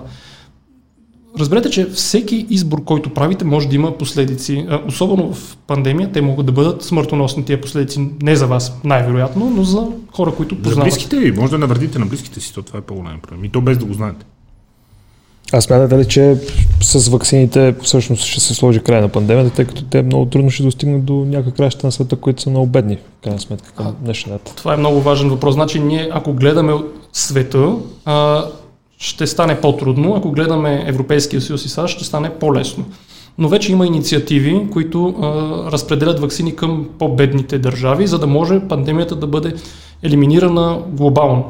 Сега, ако говорим за България, ние трябва да си гледаме нашите проблеми. Тук имаме прекалено много антиваксери и аз съм малко скептичен нали, колко бързо ще достигнем колективен имунитет. Сега, тъй като възникнаха нови може би, варианти. извинявайте, че ви прекъсвам, но може би ще го достигнем на базата на това, че го изкарат много хора, не че се вакцинират. Е, точно това ще да кажа, че за съжаление тези, които са по-умни и разумни, ще се вакцинират, останалите ще просто ще го изкарат. Това Да. е. За съжаление така ще се случи. А, и сега, понеже има нови варианти, ще се вдигне и процента, който е необходим. Т.е. колкото по-контагиозен, колкото по-заразен е вируса, толкова по-голям процент трябва да има преболедували или вакцинирани, за да се стигне до колективен имунитет. Първоначално мислехме, че 60% може да е достатъчно, но сега ще е повече към 70%, да не кажа и 80%. За съжаление е така. То зависи от това на, така нареченото репродуктивно число, т.е. на колко хора предава един заразен. Тоест, ако се вдига това число, ако аз, примерно, ви предам на вас двамата, репродуктивното число е 2, съответно ще трябва по-висок процент, отколкото ако репродуктивното число е 1. Това също не се осъзнава, разбира се, от а, масовата публика и те смятат, че сега новите варианти по никакъв начин не влияят нито на вакцинацията, нито на колективния имунитет, което не е така. Имаше такива едни обещания, че едва ли не е спокойно, хора, нали, пандемията свърши, нищо подобно. Аз очаквам, за съжаление, още неприятни изненади, въпреки че вече разполагаме с вакцини, с всичко необходимо, което е необходимо нужно да свърши пандемията, но пак ние заради нашата ирационалност ще забавим този процес. Убеден съм. Като страничен наблюдател не мога да не отчита, че и трите пика, и първо, първата вълна миналата година, и втората ноември, и третата сега, се случиха в периоди на застудяване и на лошо време. Когато грее слънце, времето е топло, не знам каква е връзката, вие ще ми кажете има или няма с тонуса, с имунитета, с това, че УВ лъчите доказано унищожават вируса, но лятото не беше така. А, аз- И много хора казват, а, защо Австралия успя да се справи, защото там е лято, когато тук е зима и 40 градуса и грее Ама не е точно така. Ето сега в Индия мисля, че имаше нещо от сорта на 100 000 случая на ден в момента. Ето сега нали, там е по-топло, отколкото... По-топло е, но са в нашото полукълбой и общо взето сезоните им са сходни на нашите. Добре, ето нали? Не е Бразилия лятото. в Манаус имаше огромен процент заразени, нещо от сорта на 70% от населението. Там беше страшно. Там беше страшно, а те са в южното полукълбо. Съответно, а, имаше други държави, където също беше а, масово, а, Перу, мисля, че Еквадор, където имаше страшни неща, въпреки че нали, там сезоните са малко по-различни от нашите, които са по-близо до екватора. Съответно, топлото време само по себе си няма да ни предпази. Щеше да е хубаво да е така. Ние лятото някак си го изкарахме спокойно. Тук даже мислехме, че ни се е разминало. да. Имаше лекари, които казаха, вируса ни подмина, всичко беше излишно, успокой се народа и след това е като Станишев, да че кризата ни подмина. Да, Да, да. Ще подмине. Не ни подмина. Може би това се дължи на вариантите, тъй като сега е 50% по-заразен и ако да речем, че в Бразилия това е било Мутациите. предпоставките. Да. Възможно е, възможно е, но това пак не, не трябва да ни успокоява. А, съответно, топлото време, че сега идва по-топло време, не трябва да ни успокоява, че ние трябва да, не трябва да пускаме гарда си по този начин. Още малко трябва да изчакаме. Съгласен. Поглеждайки числата, човек би си казал, е, какво пък толкова всъщност, когато е с толкова ниска смъртност и с, а, да речем, по-ниска от други вируси ниво на, заболя... на заболяемост, особено на хора, които го карат тежко, а, претоварването на здравната система ли е причината за всички тези мерки, за всички тези кампании, за всички тези локдауни. Това ли беше най-големия риск през цялото време? Претоварването на здравната система и двама души тежко болни, ти да решаваш кой може да го приемеш и кой ще го оставиш на тротуара да умре. Сега, първо, а, леталитета от коронавирус е в пъти по-висок от този на стандартния грип, даже да не кажа и Добре, повече но от този... пъти по-нисък от този на други вируси, които, с които човечеството се е справило. А, смисъл, Да, но да, хората не разбират колко опасно е, когато се а, засегнат огромни популации. Ние тук говорим за пандемия, Да, т.е. да, големите числа водят до голям брой Да. смъртни случаи. Да. А, другото, което трябва да се отбележи, е, че а, отново а, не, не трябва да мислите, че а, вие сте защитени. По никакъв начин не може да, преди да сте минали през вируса, не може да знаете дали сте защитени или не. Имаше хора, които починаха на 18-19 годишна възраст. Вие, дори, дори, да не, дори да не умрете, може да имате трайни последици, може да имате белодробна фиброза, след това да не може да тичате, буквално едно качване на стълби и след това да ви е трудно и да се задъхвате. Тоест, дори вие да не умрете, вие може да бъдете засегнати по някакъв друг начин от вируса с дългосрочни последици, които после цял живот ще си ги имате. А, това не е безопасно. Това някои в началото казваха, че е просто грип. Ще го изкараме всички и ще отмине. Не е просто грип, много по-тежко е от грипа.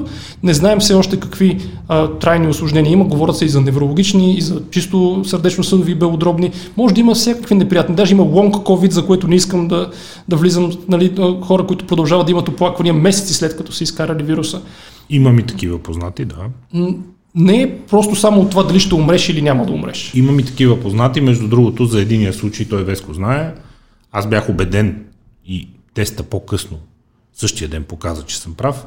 В момента, в който човека ми каза, освен на лошо ми е нали, всички грипоподобни симптоми и каза, бе, нещо и не мога да спа, някакви гадни мисли само ме натискат докато си стоя вкъщи, казах, ти имаш COVID. И по-късно през деня се тества и звънна съпругата му каза, бе, ти беше прав.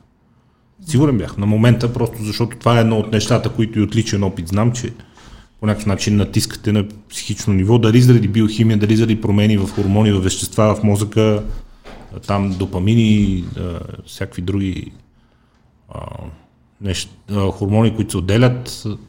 Може би това има връзка, но е факт. Има и друго. Аз имам Абсолютно. пациенти, които 6 месеца след края на вируса още нямат обоняние. Те нямат никакво обоняние. Те да казват, нямам вкус от храната, нямам обоняние, нямам въобще наслада от храната. Вие представяте ли си го да, го, да така да живеете? Не, аз лично не.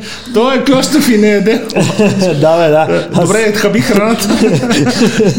Аз лично не си го представя. Било ужасно. за такива неща хората не се замислят как по този Да. начин може да им се промени живота. Едно е нали, да, да, да оцелееш от вируса, да го пребориш, друго е да останеш с трайните последици. Е, първото е това и второто е, че големите числа, когато бъдат разнесени, както вие много правилно отбелязахте, върху големи групи хора, а, да, фактически грешно, грешно започнах изречението. Малките числа, когато бъдат нанесени върху големи групи хора, се превръщат в големи числа. Големи числа. Защото ти кажеш, добре, ай, 10% се разболят. Нали? 80% се срещнат вируси, нищо няма стане, 10% се разболят. 10% от 7 милиона 140 хиляди души. Вие представяте ли 140 души едновременно тежко болни в болниците?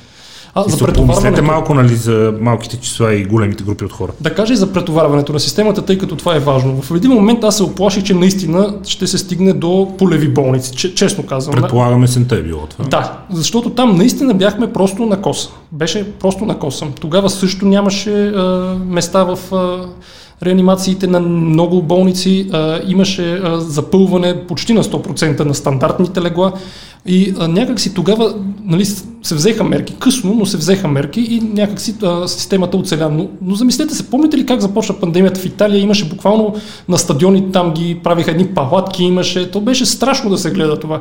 Ние, за щастие, не стигнахме до там. Това е до някъде резултати на факта, че а, имаме ние в Европейския съюз имаме най-много болнични легла на глава от населението, нещо такова има, което по-скоро е а, въпрос на неефективност на здравната система, отколкото на някакви Не е нещо, да плюсове. се гордеем в нормални времена. В нормални времена това, това не е толкова хубаво, но в времена на пандемия беше хубаво. От гледна точка на брой лекари, също сме някъде по средата на класацията, т.е. в по-развитите страни те имат някакси недостиг на лекари. Дори аз съм питал колеги, които са в Германия, ги питам, добре, защо велика страна като Германия не може да си реши проблема с лекарите и трябва да идват нали, източноевропейски лекари там да им работят. И те ми казват, Университетите в Германия са казали, ние можем да обучим адекватно хикс броя студенти, няма да приемем нито един повече. Докато Така е конструирана система. точно е така, положението. за да задържим качеството. Да. А тук се вдига а, броя на приетите, включително вече и платено, с платен прием в университетите всяка То, тук, година. това е основното, даже платеното тук е основно. селата ги дърпат да станат студенти вече. Положението е драматично. Но дори в медицинските университети има вече нали, от много години а, платени бройки хора, които дори не е нужно да учат. А и друг голям проблем на системата, който е хубаво да го споделя. Ти представяш, че попадаш. Аз за тях говорех, в смисъл, че те са повече Не, не, отколкото вижте сега. Значи, който влезе, повече. който Е, влезе, е почти сигурно, че ще излезе. Значи след 6 години медицина, почти сигурно, че ще излезе. Значи почти няма сито там и даже завършват повече хора, отколкото са влезли чрез парашутисти, чрез дошли от някъде, от други университети, прехвърлени от Молдова, от Македония или къде ли не. Това също се случва. Ето, нали, предишният ректор на медицинския университет всъщност за това го осъдиха, ако си спомнеш за това, че чужденци идваха тук да си плащат, съответно им даха направо дипломи. Те се, те се хвалиха, че нали, имаше много чуждестранни студенти. Тоест, ние се хвалиме като Медицински университет в София, че сме привлекли германци, италианци и какви ли още не. Да, Да, така беше, аз съм да. като Също какво кажа, че се превърна в конвейер за дипломи. Не, не бих казал, че е баш конвейер, но просто ситото го няма. Тоест пускат Да. се особено платените студенти, не се късат. Или да дори да се скъсат веднъж, след това на ликвидации, примерно, се пускат и, и това е положението, защото никой няма да си спре студента, който им плаща при това сериозни пари. Но, друго исках да кажа, че когато лекаря завърши, сега е много важно да разберете, понеже може да не знаете, как се започва специализация. Особено по време на пандемия е много интересно. По мое време, а, аз бях последната година, която съм влязъл с изпити. Явихме се как го казвате по мое време? по мое време. Ами аз вече не съм толкова. Едно време.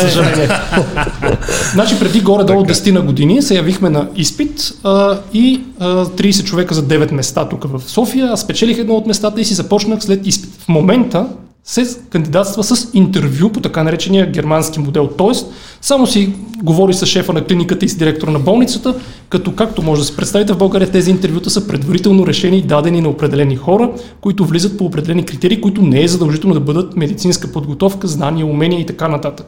Тоест, да го кажем по този начин. Какви? Чар на интервюто. Ето, един бивш министр на здравеопазването, който аз много уважавам, Стефан Константинов, каза преди години, И аз поздрави за да, него. той каза, има само три Познат. начина да започнете, това е цитат, специализация в България. Връзки, пари, секс, незадължително в тази последователност. Това го каза той и аз го цитирам.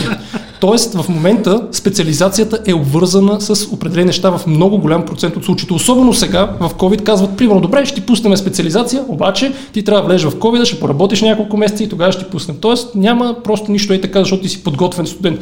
Проблема на това е, Нали, в България сме свър... свикнали с връзките и така нататък. А има едни специалности, извинявай, че ви прекъсвам, които пък от много време са а, така не с достатъчен брой, даже в момента са в кризисен малък брой и съответно няма пък въобще желаящи. Аз познавам много колеги, които и- примерно. искат да специализират педиатрия, също сравнително дефицитна специалност. Казаха ми няма места, ние искаме да започнем да, да станем педиатрия, но не ни пускат места.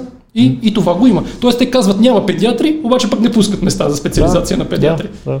Защото те го обвързаха нали, сега, че трябва и болницата да плаща и съответно пак има едни разправи за някакви смешни пари, да не се назначават чак толкова много хора, защото болницата трябва да плаща за тях. Говорим за някакви наистина много смешни пари.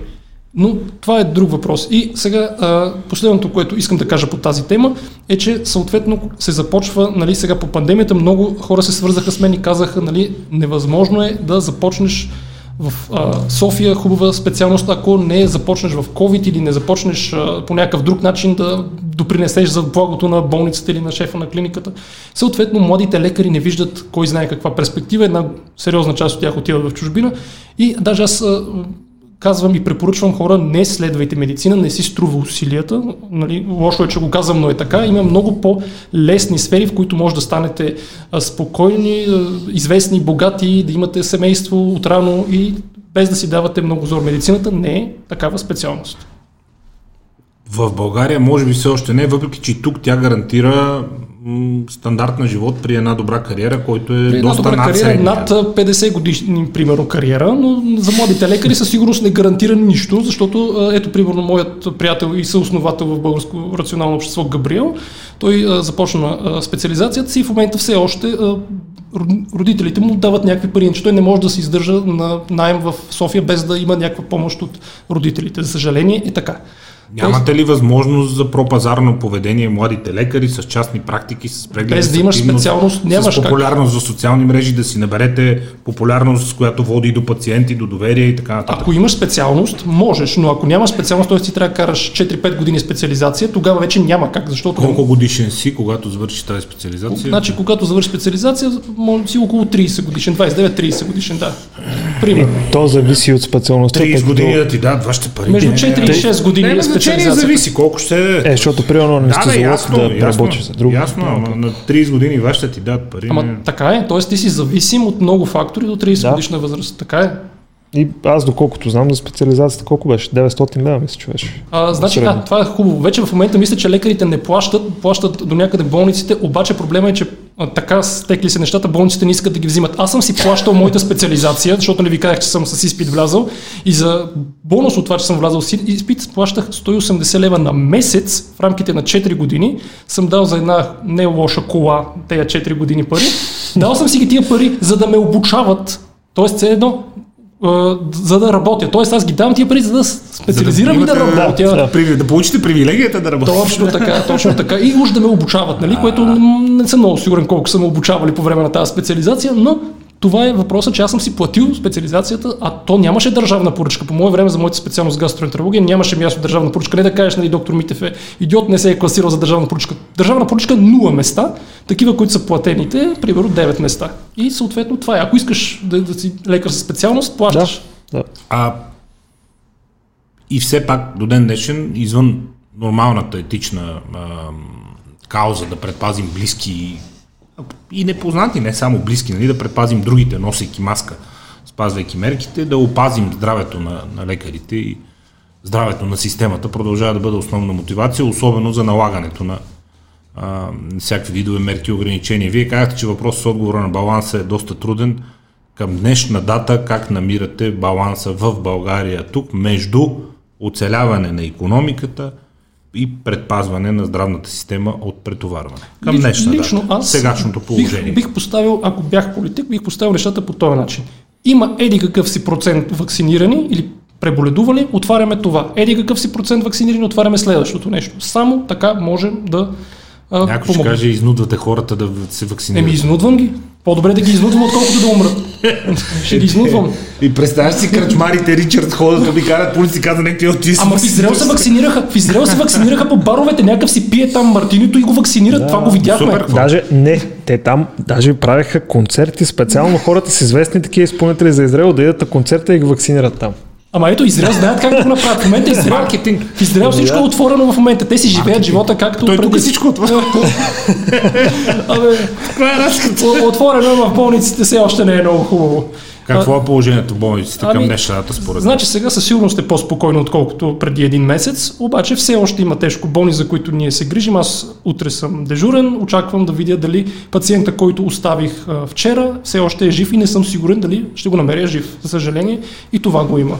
От гледна точка на вашата специалност като гастроентеролог и на очевидно огромния обем от данни, научни изследвания и знания, през които сте преминали през последната година и нещо заради тази пандемия, как гледате на, според мен, доста глуповатото, да не използвам по-невъзпитани изрази, мнение, да речем, за господин а, Мотавчийски, за генерал Мотавчийски, той е коремен доктор, какво разбира от вируси.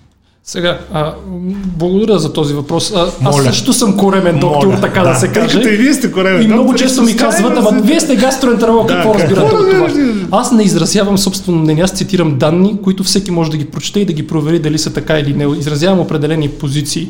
Съответно, ако вие сте научно грамотен, може всеки човек да го направи. Въпросът е, че е трудно да е научно грамотен. А, когато ние показваме, че примерно вакцинацията намалява а, леталитета от вируси или общата смъртност. Това е факт. Това не е мое мнение на гастроентеролог. Сега специално за а, професор Мотавчийски, той беше лице на щаба. В щаба имаше, разбира се, и епидемиолог, който е доцент Кунчев, имаше и микробиолог, професор Кантарджиев. Така че това пък е било най-малкият проблем, че нали, професор Мотавчийски е начало на щаба и той казваше нещата, които да се случат. Хората отново се хващат за маловажните неща. Скептичните хора. Скептичните Не хора. Той беше човек, който беше 95% одобрение. Той, примерно. е, нали, имаше там, той каза, яко ще се мре, ти всички му се засмяха, но накрая се оказа прав. Ми към днешна дата не е хич смешно, да. Да, за на днешна дата не е хич смешно, но тогава всички нали, разбира, че се казаха, ето, му се смяха, но сега не беше. Така. Той го каза след като една журналистка отиде с идеята нарочно два часа да го ядоса и човека Да. накрая се ядоса, нали, което всички Ние- казаха той, що се ядоса. Ами, нормалните хора така Ние реагират. тогава изразихме абсолютна подкрепа към професор Мотавчийски и знаехме, че нещата много бързо могат да се влушат с пандемията. Тогава, а, как да кажа, бъдещето оправда неговата а, За позиция. съжаление. За съжаление го оправда, да. Имаше лекари, които казваха, че всичко ни се е разминало, че мерките са били абсолютно излишни, нали, само развалихме бизнеса на хората. Обаче, когато починаха няколко други колеги, си промениха мнението. Жалко. Жалко. Пандемията ни научи, че всяка грешка, тук между другото има шахмат, аз сравнявам пандемията с шахмата, че всяка грешка, която допуснем и в пандемията и в шахмата се наказва почти веднага. Играта, Просто да. се наказва Да, веднага. да. Особено когато играеш срещу опасен противник, си наказан. Да. Защо гастроентерология, доктор Митев? Защо? Защото а, на времето смятах, че а, това може до голяма степен да помогне на много хора. С идеите, които имах а, за лечението на определени заболявания, смятах, че мога сам да се развивам без да имам нужда от а, хора, които да ме обучават или да ми дадат, примерно като хирург, ще, ще е много по-трудно, защото трябва да има екип, докато като гастроентеролог смятах, че мога да бъда по-самостоятелен, след това се оказа, че съм грешал в това, но така или иначе това е търсена специалност, много хора искат да станат гастроентеролози, сега местата се пускат много трудно, както ви казах. Смятам, че в България има още неща, които трябва да се подобрят от гледна точка на скрининг. Това, между другото, е също важно да го кажа. Вие знаете ли, че България е единствената държава в Европейския съюз, където няма масов организиран скрининг за рак на дебелото черво. Това означава, че хора умират от рак на дебелото черво, който може да бъде предотвратен. Аз съм виждал бивш министър, няма да казвам имена, който умира от рак на дебелото черво, въпреки всички пари, лечение в Германия и къде ли още не. Това можеше да бъде предотвратено, ако имахме скрининг. Какво означава това? В по-развитите от нас държави, например в Нидерландия, всички хора, които са над 50 годишна възраст, независимо имат или нямат коремни оплаквания, минават колоноскопия. Съответно, там се търсят полипи. Полипите са формации, които с времето могат да се развият в Да, рак. да. И те се отстраняват. Те, Отлагания по стената на дебелото черво. те са да, надигания, да го кажем, на стената. да. По този начин се спира развитието на рак. Ако те не дават оплаквания, ако вие не отидете, след 10 години това ще се превърне в рак, в четвърти стадии с метастази и вие просто ще умрете. Там вече и химиотерапията не помага и нищо. Значи, масовото въвеждане на скрининг във всички държави, забележете, не просто намалява смъртността, а намалява и разходите за здравеопазване. Защо? Въпреки че се плаща колоноскопията, което тук е ефтина, а на Запад е скъпа и пак на, при тях е ефективно. Тя няма нищо общо с 1% от цената на лечение. Точно така. Химиотерапията е изключително скъпа след това, когато се хване в последен стадий и по този начин една масова кампания може, може да спести пари на държавата и да спаси човешки живот. Ето това искам аз да се говори по тази тема, но тя не е много готина. Не е нали, като да, да купим ковиози за децата или нещо такова. Не е готино да говориш за скрининг за рак на дебелото черво. А, и хората умират. Ние знаем, че това трябва да се направи гастроентеролозите, само че то не се прави по някакви, може би, лобистски причини и не се спазват научните принципи. Ако се спазват научните принципи, ще се спасят човешки животи, а тук някакси и това не се говори, за съжаление. Избягам и в момента, вие моментално ще ми го кажете, термина за операциите по отстраняване на части от стомаха при силно затластели хора, но... Бариатрична хирургия. Бариатрична хирургия, точно така, благодаря. Но, доколкото знам, България е една от страните, където това също не се поема от здравната каса и хората да. сами трябва да финансират тази манипулация, която е минимум 8-10 хиляди лева. Точно Хора, така. които са жертва на тежка форма на затластяване, която неминуемо ще доведе до много други заболявания, за които здравната каса ще трябва много повече да се охарчи. Абсолютно е Отколкото е така. това, чрез една такава операция, рязко да се намали теглото им и риска от десетки други скъпи за лечение заболявания, е които биха ги направили освен всичко друго и неработоспособни, което е нов разход пак за всички нас а, и за системата. Смея да твърда, че съм запознат с тази тема, защото в последните няколко месеца търся и а, чисто а, гастроентерологични ендоскопски методи за отслабване, пак за бариатрични методи, но не чрез операция.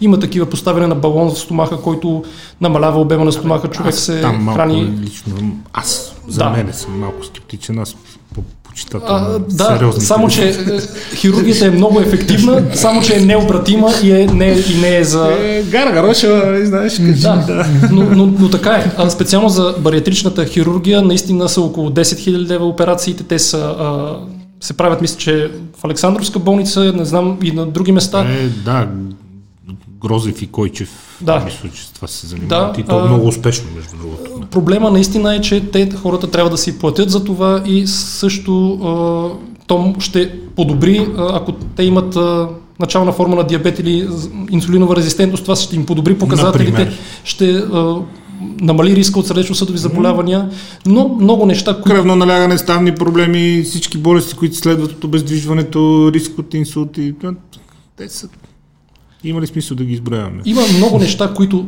трябва да се променят в финансирането. Има а, категорично има а, елементарни начини за източване на касата, които някакси не се спират хората, които казват няма пари в касата, аз не бих се съгласил с тях, те просто не се използват адекватно, аз така бих го нарекал. И ако влеземе в тая тема, как може да се променят нещата за мен? За мен само и единствено чрез няколко частни каси, които се конкурират помежду си и дават по-преференциални условия и има контрол върху дадените от тях средства. Само единствено така. И за мен благодаря, като на първа фаза, според мен, кажете дали сте прав, след малко ще се върнем към гастроентерологията, но тук е важно отклонение това. Едно от предложенията разумните на економически екип на досегашното правителство на 2017, когато се изработваше програмата, поради ред причини. После основната, от които е съпротивата на съсловието, това пак не се случи.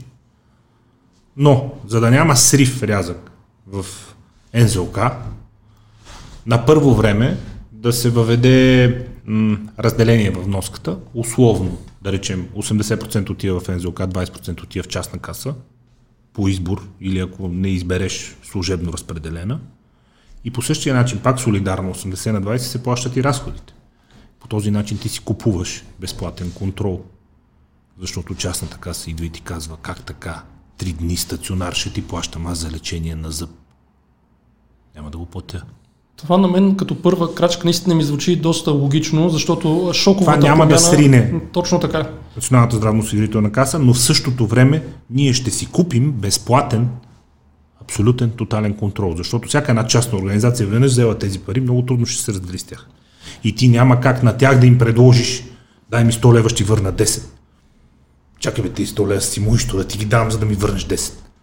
Ако са държавни е друго, ще ти ги дам и ще ми върнеш 10 има нещо такова. Проблема е, че което правителство предложи подобна промяна, за съжаление, мисля, че няма да дойде пак на власт. Много хора ще има против.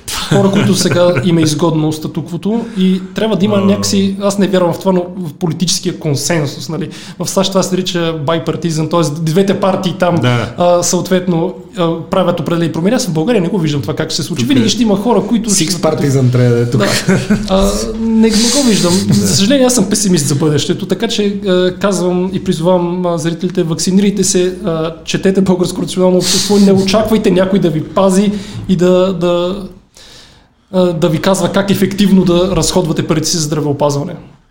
Е, В превенции в здравословен начин на живот, разбира се. Да, Разбира се. разбира се. Трябва, да Разбира има, се. трябва, трябва да има превенция. Превенцията Трябва е да се пази преди да го загубите, то затова е здравеопазване, а не здраве връщане. В България, между другото, Благодаря. има много сериозно така а, изкривяване на процента, който се отделя за болнично лечение и който е за превенция и за профилактика. Тоест, в развитите страни предимно се залага на превенцията и профилактиката, а тук ние харчим повече за болнично а, здравеопазване, което е лошо. Тоест, човек стигнал ли е до болница, значи нещо е изпуснато по веригата. От гледна точка на гастроентерологията, нека пак се върнем в специалността ви, достатъчно се разходихме по общи теми, не че няма пак да се разходим, защото самия разговор ги поражда. Кои са най-често срещаните заболявания, с които вие се сблъсквате и къде е там, според вас, основната а, вина по, от у самите пациенти по отношение на а, незаинтересованост, на занемаряване на собственото тяло, на, на липса на интерес, на липса на медицинска култура, на здравна култура у самия човек, за да се стигне до нещо, което вече вие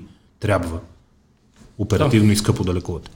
А, сега съвсем напоследък се занимавам предимно с така наречената гастроезофагиална рефлуксна болест, която има интересно съкръщение. Хората често се шегуват с това. А, това е много често заболяване, при което има връщане на Да. Стомашно съдържимо на киселини към хранопровода. И а, честа причина, ако говорим за здравословен начин на живот, затова е и затластяване и хора, които а, съответно имат повишено коремно налягане, най-вече а, заради затластяването. А, това може да доведе, освен до неприятни усещания, да, тук Така г- гърд може Така, да направи, на български, преведено е друго. На, на английски е добре. Така, а, също така а, в клиниката, където работя, сме а, център за, а, така, за хепатит и хепатит Б и хепатит С. Сега е едно от големите постижения, които трябва да го кажем буквално от последните седмици, че ще има а, така масово изследване за хепатит С. Ние знаеме, че горе-долу около а, процент и половина от населението на света, вероятно и на България, е заразено с хепатит С, като повечето от тях не го знаят това. Тоест, хепатит С нали, е възпаление на черния дроб, което може да прогресира към цироза. То бавно прогресира, но за 5, 8, 10 години може да доведе до цироза. Може първата изява на хепатит С да са осложненията на цирозата. Осложненията на цирозата може да бъдат, за съжаление, кървене, от така наречените разширени вени варици на хранопровода, което може да е фатално. Човек буквално може да умре. Той повръща, даже не е точно как терминът, повръща като фонтан кръв. Такова нещо е трудно да се опише, ако не сте го виждали. А, може да се прояви чрез чернодробна кома, също така, това се нарича енцефалопатия и крайния стадия е чернодробна кома. И друго нещо, рак на черния дроб, хепатоцелуларен карцином. Всичко това са осложненията на чернодробната цироза. Има вече ефективни методи за лечение на хроничния хепатит С. Те са скъпи, но изключително ефективни. Ето, понеже питахте защо не създадат лекарства. Ето, създали се го имаме вече за хепатит С. То е налично в България и се практикува и се търсят такива пациенти. Даже а, лекари и фирми активно издирват такива пациенти. Как се да установява хепатит С при С- стандартни кръвни изследвания? с кръвно изследване, антитела срещу хепатит С, анти-ХЦВ нарича изследването, след това се изследва вирусната РНК, хепатит С, РНК и ако се открива РНК, всички на практика подлежат на лечение, което гарантира над 95% ефективност. В малкото случаи, които то не става от първа линия, от втора линия почти винаги става. Тоест човек вече лесно и бързо за около 3 до 6 месеца може да се излекува от хепатит С. Това е една, как да кажа, голяма заслуга, ако щете, дори и на Big Pharma, другата моя любима тема, но те също спомогнаха за това. Тоест хората да се излекуват от хепатит С в България, активно се търсят и се лекуват такива хора. Какво друго? Ние сме центъри за а, редки заболявания, а, съответно виждаме а, хора с а, метаболитни заболявания, като болест на вируса. Няма да влизам в подробности, като хемохроматоза. Виждаме хора с възпалителни чревни заболявания. Това са болест на крон и улцерозен колит, където а, също тези заболявания са чревни, те са хронични. За тях има много видове медикаменти, които са покрити по здравна каса, също скъпи, на практика дълъг период от време се прилагат. А, ние сме център и пишем протоколи за такива лекарства, следим голям брой. Може би ние имаме най-големия диспансер от хора, които ни посещават в София и в страната с възпалителни черевни заболявания, болест на крони церозен колит.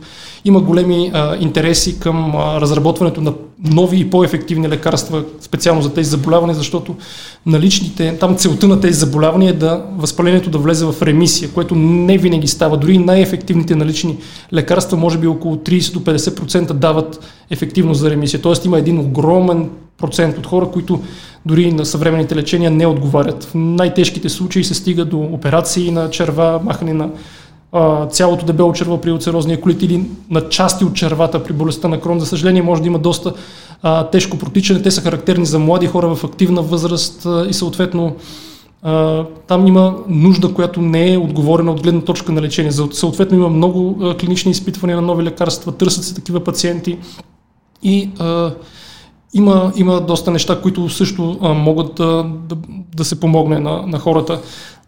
Друго нещо, което а, виждаме често в практиката, отново а, рак на дебелото черво, за съжаление, често го откриваме, когато вече е късно. Между другото, хората с рак на дебелото черво, особено тези, които се развива в дясната част, така наречената на дебелото черво, тъй като то върви под формата на буквата П в а, коремната област. Да.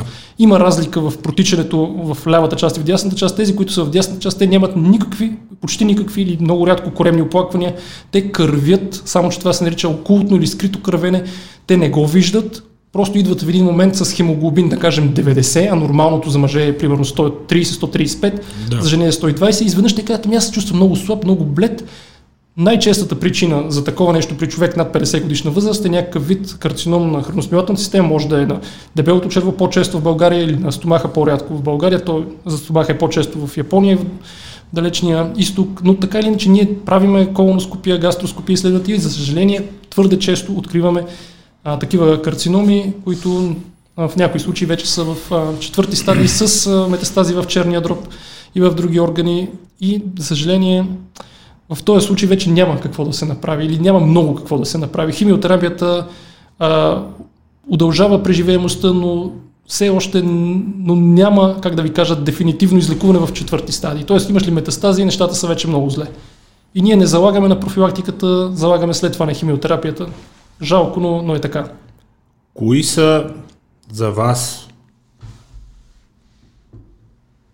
смислените и, как да кажа, финансово достъпни редовни прегледи, които човек има смисъл да си прави, които в най-голяма степен биха обхванали ранните симптоми на най-често срещаните заболявания. Да отиде на 3 месеца да даде кръв, да си пусне стандарти кръвни изследвания. Там поне може да види има ли възпалителни процеси, червени, бели кръвни телца, хемоглобин, така нататък. Нали? Ако всичко е в норма, се предполага, че в някаква степен може общо взето да е спокоен.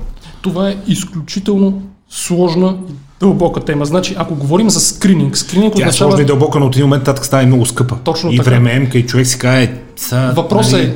100 лева за ти изследвания, 200 за другите, 300 за това, то нищо ми няма, аз се чувствам здрав са, вместо ги дам на децата ми, ти им купа учебници. Нали? Искам да подчертая разликата между скринингово изследване и диагностично изследване. Ако човек, човек има оплаквания, това вече не е скрининг, това е диагностично изследване. Нещо да. те поли, нещо да, ти е станало, да, да, да. трябва да намерим Работа причината. по симптом. Когато да. има оплаквания, във всички случаи се търси лекарска помощ и се назначават съответните изследвания. Скрининг означава изследвания на хора, които нямат оплаквания.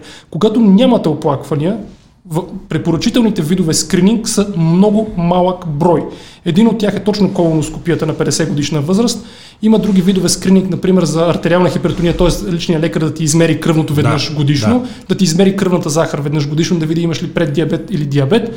А, и горе-долу това са нещата, които може да се прави. Тоест няма много неща, които да направите, които да са научно базирани, ако нямате оплаквания. Ако имате оплаквания, това е диагностично изследване, отивате на лекар, правят се изследвания.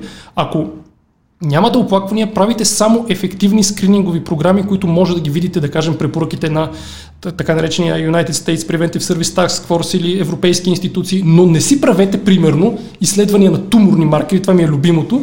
Нещо те е заболяло, да, пускаш си изследване на туморни маркери да. и изведнъж единият туморен маркер ти е повишен, нали, страх, край. край.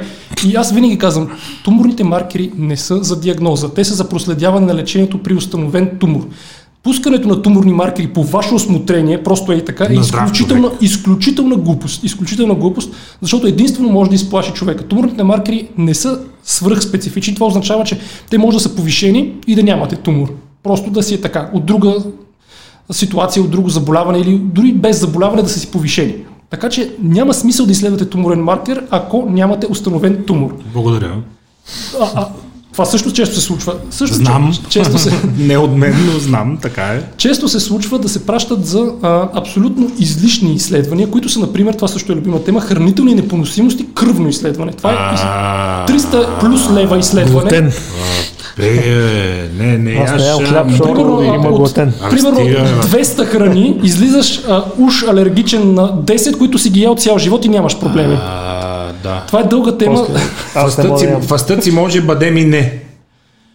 и се дължи на така наречените фалшиво Аз положителни ям само резултати. пълнозърнен това е важно да го уточня. Когато тестваш много, без да има причина за това, когато тестваш 200 неща, винаги ще имаш фалшиво положителни резултати, които ти излизат положителни, но на практика не са така. Ако тестваш много и безцелно, ще стане жертва на фалшиво положителните резултати. Така че не си пускайте без консултация с лекар скъпото изследване а, в кръв, което е на, за хранителни непоносимости. Това не го правете. Спестете си парите, дайте ги за книги, дайте ги за а, Patreon, А. да подкрепите определени подкасти, не ги давайте за а, такива излишни изследвания. Подкрепите ние Петри, нямаме, правиме го за вас, нали, цялото нещо може да си го позволя да свика, но да, абсолютно правилно. Подкрепите източниците на знания, а не шарлатаните. В интерес на истината, признавам си, в някаква степен и за обща култура, между другото препоръчано от ваш колега, отидах и си направих ДНК изследване, каквото и да значи това. Излишно е. За храни, да, благодаря. След което, слушай, не, гледай са, исках да, е така, вие, какво става? спокойно. Е, Да, ти ме познаваш Само да ще станеш по-неспокоен след резултата. Не, въобще не станах по-неспокоен. Слушай, отивам, нали аз, добър ден, добър ден, давам кръв там, взимат ми, правят ми следа и казват, че ви стана готово след 3 дена. И аз викам, добре, и отивам след 3 дена, взимам си го и после отивам при ваша колежка, която да ми обясни, нали? И тя ми каза, о, ти добро изследване, всичко ти е супер, хапвай си протеини, въглехидрати, мазнини, няма никакъв проблем, аз ще си балансирам такова, викам, благодаря. С удоволствие си изхарчих парите, приятен Да, ден. със сигурност е било Исках да видя какво е, защото сега знам, нали? Иначе някой ще ти каже, там отиваш, нали? Правят такова, ето видях какво е.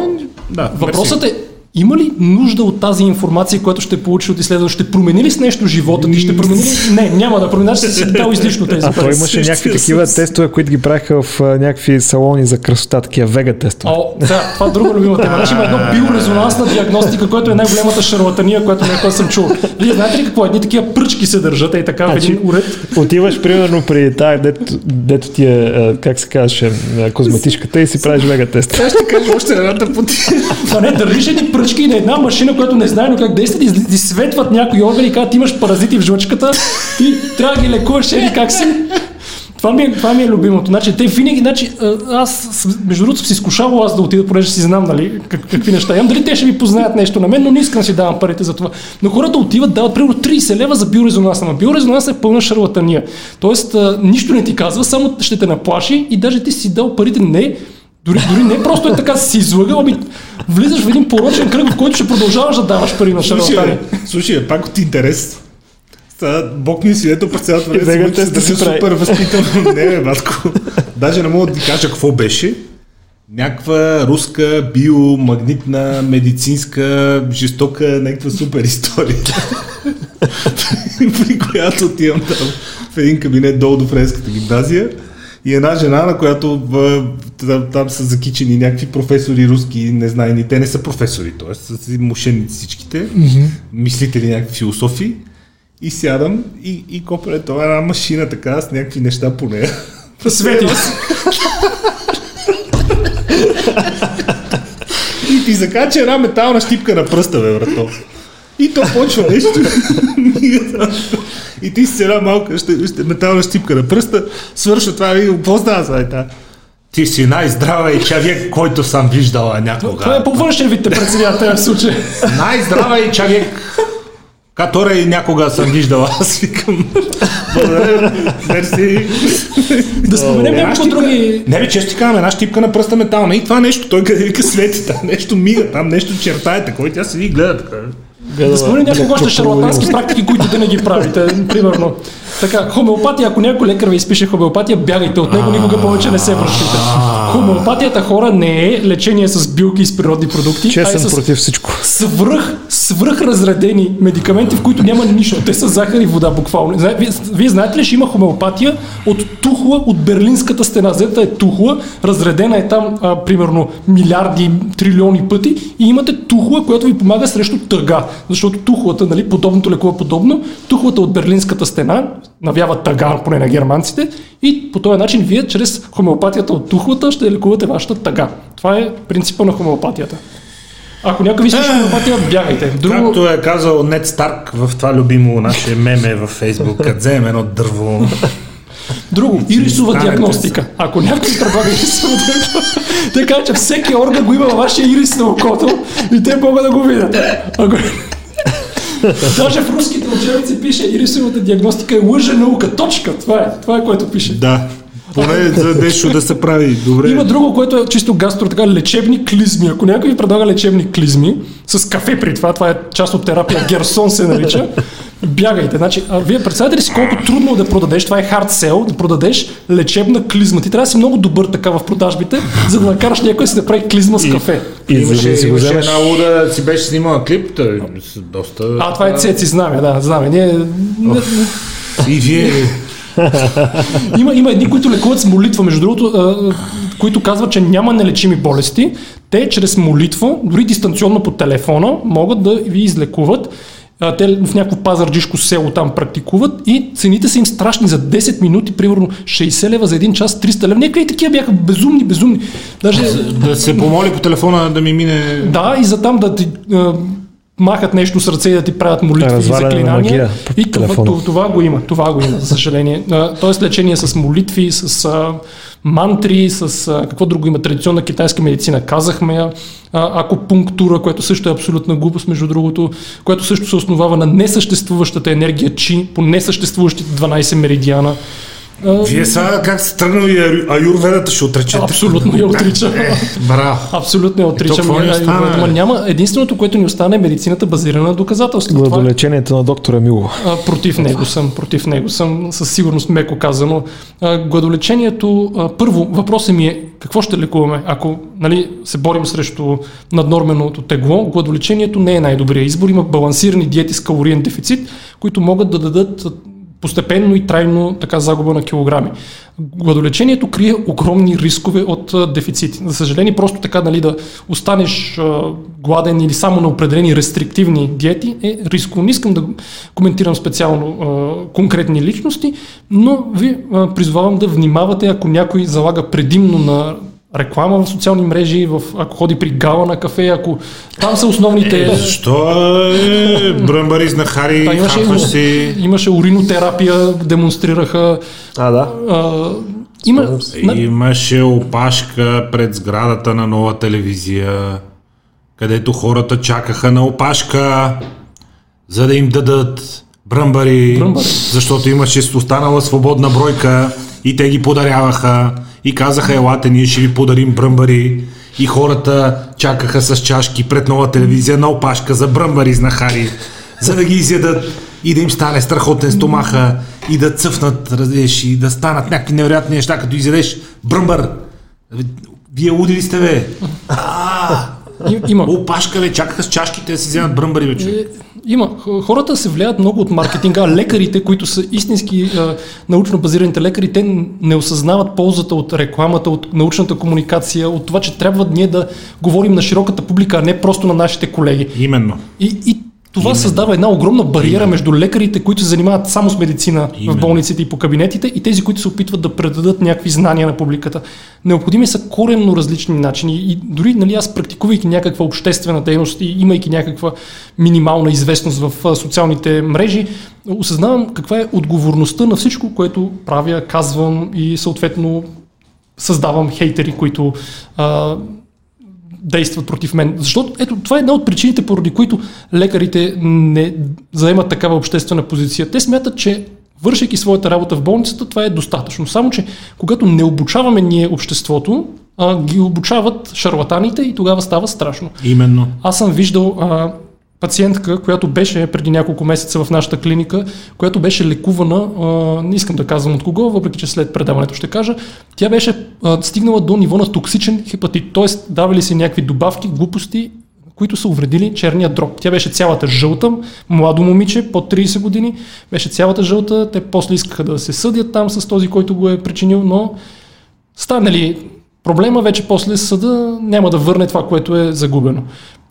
Шарлатаните са изключително активни от гледна точка на реклама, отиване по телевизии, даже аз съм обявил, че по телевизии не ходя, доста а, така покани отказах, точно защото там искат много кратко, в рамките на 8 до 10 минути с елементарни кратки отговори да се предадат сложни концепции, които няма как да стане. Притискате с въпроси, отнемат и думата, за реклами се пускат а, паузи. Не е това начина. Тоест, аз бих казал на хората, телевизиите, основната им цел не е да ви информират коректно. Телевизиите, основната цел е да се държат рейтинга, по някой път с скандали, по някой път... А, по някой път. Да, да стане атрактивно. Ако може непрекъснато. А, не разчитайте а, на това. Занимавам се с телевизия, която не на всяка цена гони рейтинги, ние гоним експертност но знам кое, кое продава и кое прави рейтинги. Аз мога ли да похваля че, да. телевизия Европа, защото още преди пандемията беше обявила, че няма да кани антиваксери. Мисля, че беше единствената, да, благодаря. единствената телевизия, която беше обявила публично, че няма да кани антиваксери. Това е единствената забранена тема в телевизията, да, така е. Да, нямаше някакви такива, които да дойдат да кажат колко опасни са вакцините, за разлика да от много други телевизии. Няма и да има. Имаше към известни български журналисти упреци, включително аз съм ги правил, които просто дават думата на а, другата страна. Ма няма друга страна. Няма в, друга в Израел, страна, да. аз а, много внимателно проучих, там буквално игнорират шарлатаните. Казват, няма да ви дадем думата. Нашата основна цел е ние да се справим с пандемията възможно най-бързо да си възстановим економиката. Разбира се, няма. Там да няма, няма дума, нали, такива хора, които тук са Естествено. любимите гости. Там Естествено. Няма. Ма за какво ти е човек, който да каже, бе, гледай сега, вие може и да пресичате и на червено. Нали, има някакъв риск. Ама не е толкова голям. Нали, някакви сухи всички ще умрат там, ако пресичате червена, ти ядете по-бавно с бастунчетата, ама другите могат да си притичате, нали, не, що да чакате. Спестите време. Бъдете иновативни, бъдете альтернативни, бъдете... Оф. А, не, не, такива още и не. Добре, от гледна точка на гастроентерологията. Говорихме до момента за чистото шарлатанство.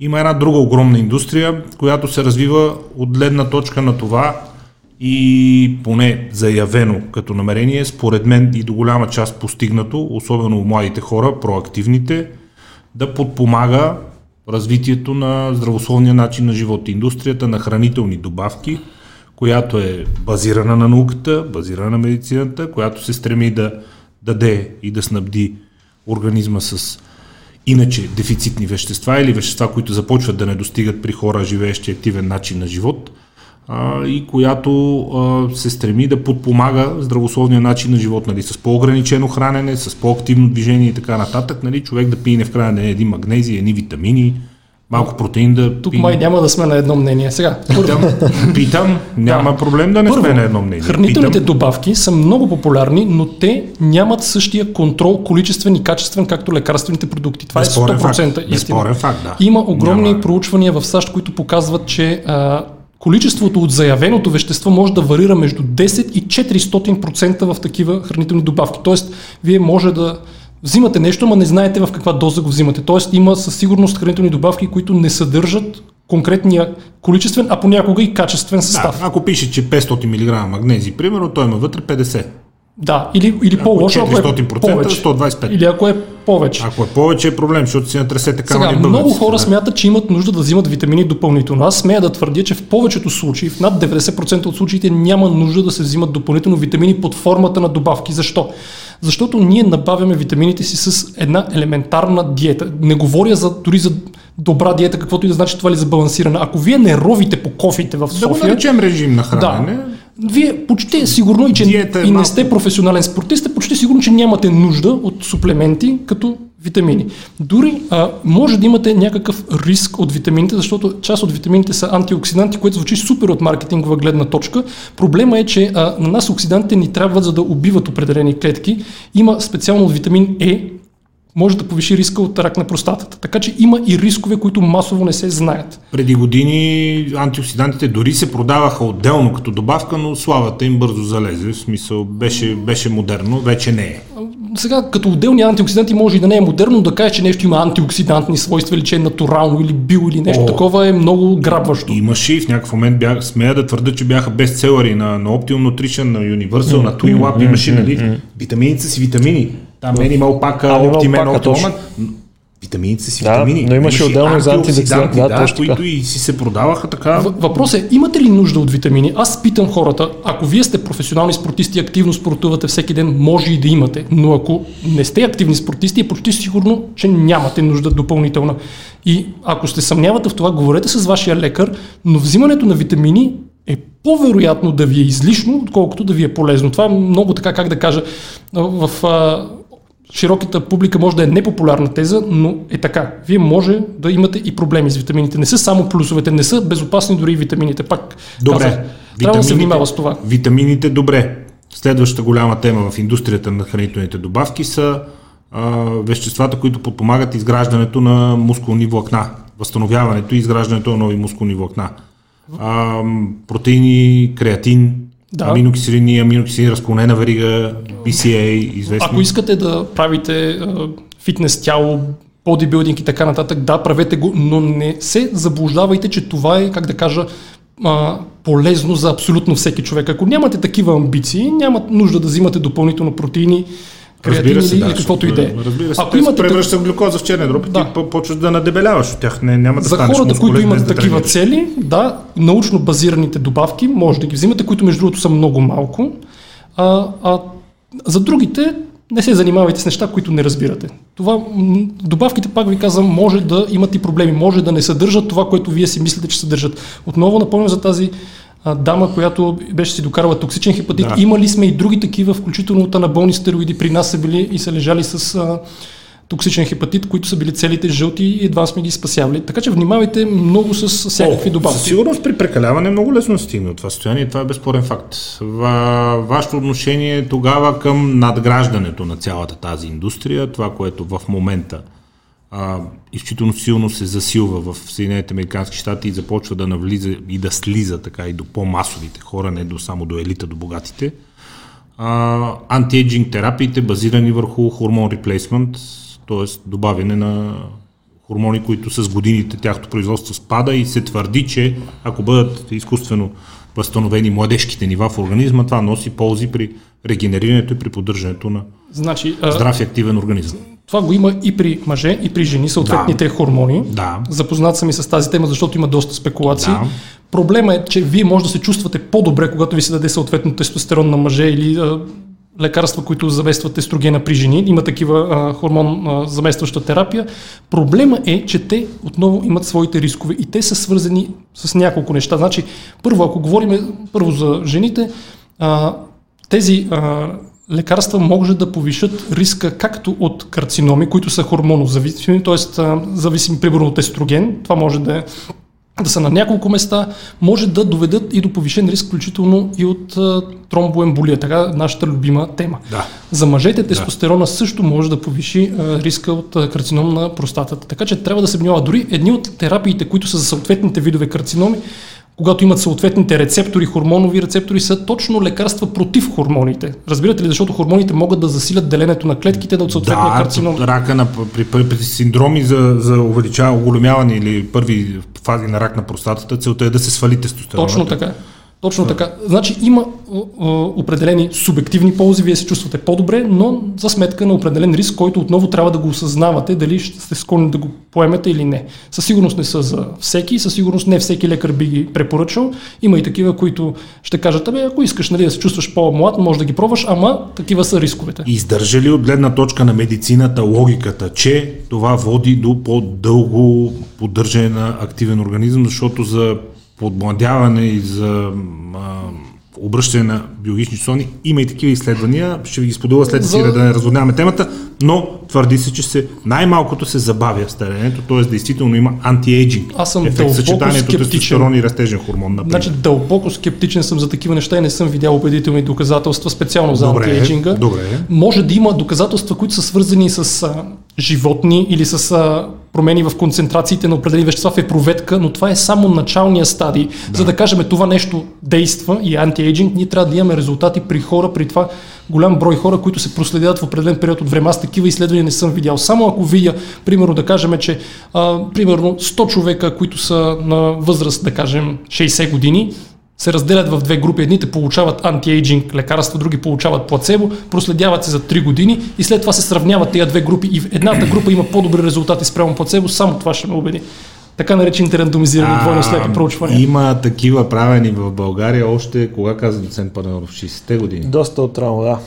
Още... Пионера на, на тези неща е българин. Той тук с а, първобитни с стероиди и с упражнения с тежести е показал жестоки резултати при работа с възрастни хора. Нали? Те тогава бионаболи, разни глупости.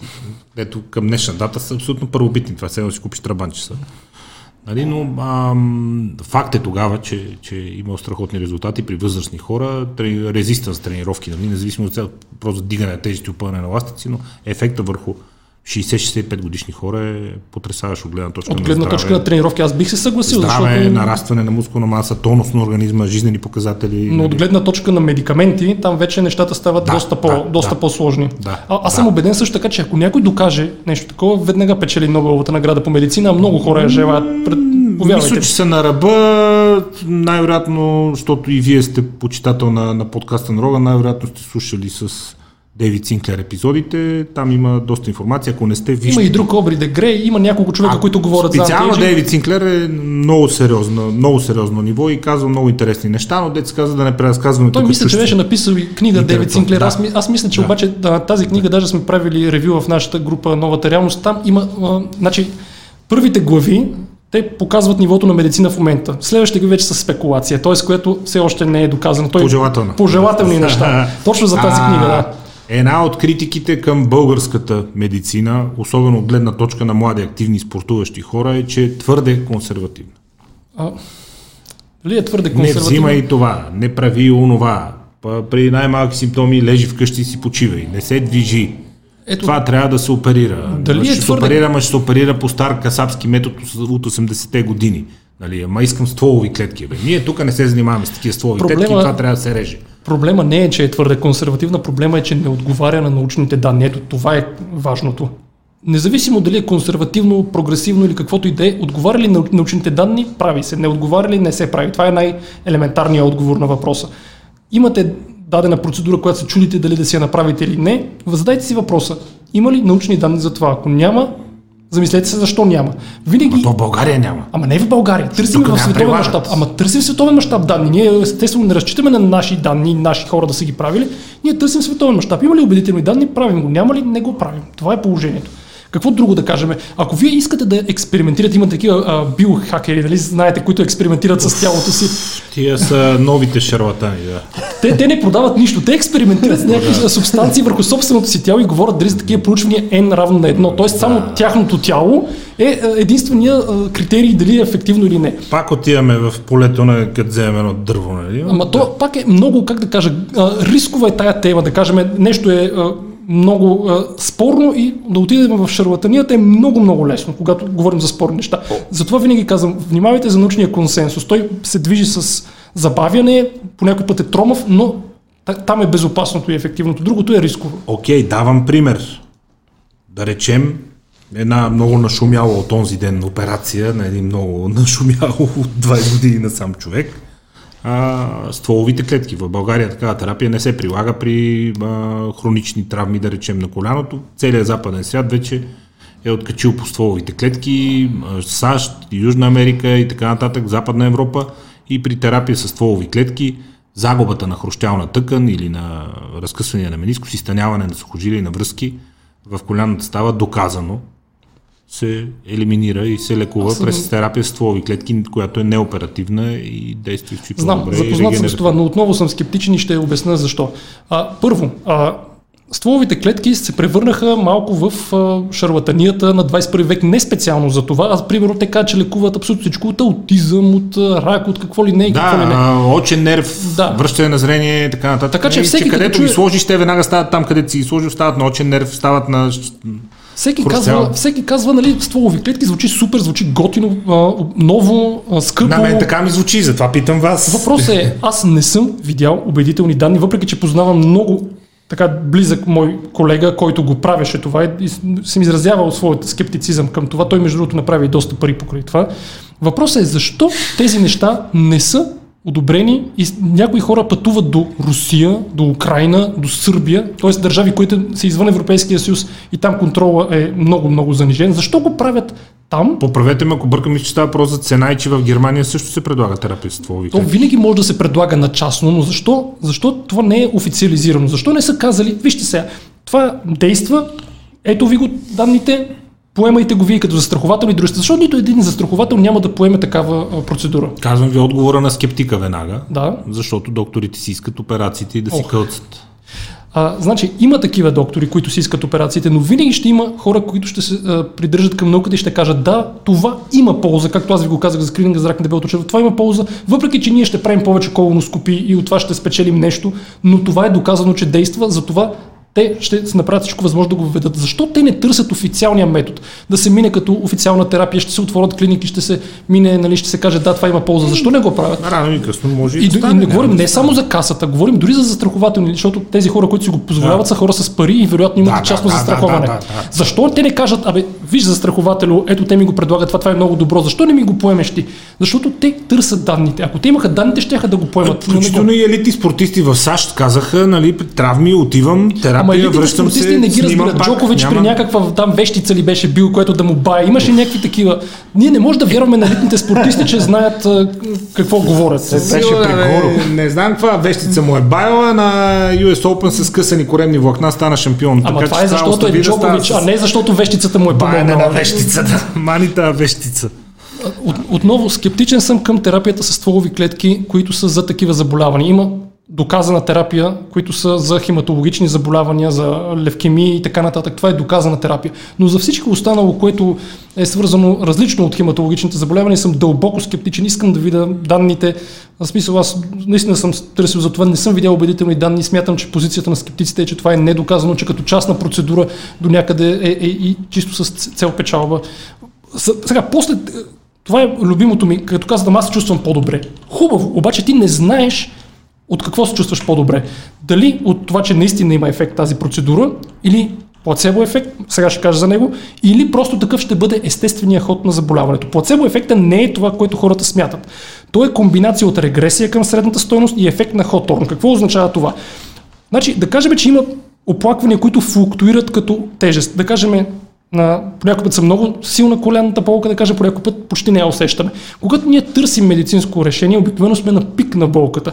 И след това, дори нищо да не сме направили или сме направили процедура, нормалното е да отиде надолу към средната стоеност. Това е регресия към средната стоеност. Тоест ти чувстваш субективна Намалява промяна, науката, да. но това ще, ще да си стане по естествен път. Затова аз, когато казвам, някой нали, каже, ама хомеопатията ми помогна, тя не ти е помогнала, ти си се чувствал по-добре, но не е заради хомеопатията. Това ще, ще да бъде естествения ход на заболяването. е помогнала хомеопатията, уважаеми зрители пак... и слушатели, наби си го в защото това е най-често за мен работи. Главата... Не работи за теб. Ти може да знаеш дали субективно се чувстваш по-добре или не, но не знаеш от какво се чувстваш по-добре. Дали това е естественият ход или от процедурата, която си направил. Това се казва само единствено от проучвания.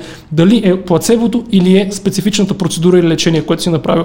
Това е много, как да ти кажа, неинтуитивно нещо, което хората не разбират. Така, чувствам се добре, значи нещото го е предизвикало. Това е постхок, ергопроптер хок за блуда. Чувствам се добре, нещо го е предизвикало. Единственият начин да разбереш е, например, ядромагнитен резонанс, на колянна става, отиваш, правиш терапия с стволови клетки и след 6 месеца правиш пак ядромагнитен резонанс и виждаш дали хрущяла е регенерирал действително, дали мениско се е зараснал без да бъде шит. Да, и ако видя и такива, ако видиш ако видя такива хиляди неща, такива кейсове, значи Въпросът е, работи. тези хиляди такива кейсове систематизирани ли са в конкретна статия, която да казва да, това помага? Защото ако беше така, аз съм убеден, че тази статия ще да ни навират в лицето, е, всеки път ще, ще да се казва, ако, съществува, ако съществуваше, ще, ще е така. Но самия факт, че аз не съм я видял, е малко съмнителен. Разбирам. Усещате ли на моменти, че участвате в много трудна за спечелване битка изобщо? О, да. Енергията за онлайн войните откъде ви идва?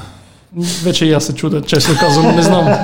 Не знам. Много хора казват, че съм хейтър. Вероятно е така. И че... Не съм засекал хейт в нещата. Има, има. В групата има хейт, достатъчно, за което се извинявам. По някой път наистина трябва да си малко, малко луд, малко агресивен, за да поемаш тази война. Не е за всеки тя. А, тъй като от време на време се принуден и аз да давам такива обяснения. В случая вие сте госта, но ще добавя към това, което вие казвате. На моменти може да съм остър, но не е хейт. Аз никого не мразя. Аз обичам всички хора и всички живи същества на тази планета. На моменти може да съм остър, да реагирам, да отвърна на някого. Може би не е толкова невъзпитано, но пак хапливо и язвително. Аз пък не обичам но... всички. Аз не обичам не е антиваксарите, не обичам хомопатите. Въобще не ги обичам. В този смисъл, ако тръгна да изброявам, да. след това списъкът ще е много дълъг. Да. Но онлайн войната и не само онлайн, и офлайн войната е много трудна срещу дезинформация, защото това са хора, които печелят от проблемите на хората, печелят като ги лъжат и влагат много средства и ресурси в маркетинг, в, ако щете, дори съдебни дела, а, сплашване чрез адвокати и такива неща сме имали, опити за сплашване през а, а, други контролни институции. Имат хора, които искат да си махнем статиите. Това е нещо, което остава извън прожекторите, но за съжаление се случва. За съжаление го има. И, и нямаме кой знае какви ползи. Не сме платени, както много хора твърдят. Правиме го само и единствено, защото имаме м- възможността, а, уменията, знанията да го направим и смятаме, че по този начин помагаме. И особено сега по време на пандемия. Но има хора, които искат да ни спрат по някакъв начин, да Бо- бо- да заглушат. Говорите в множествено число, все пак гостът днес сте само вие, но кои са хората, които са важни за вас и до вас в, в тези ви начинания?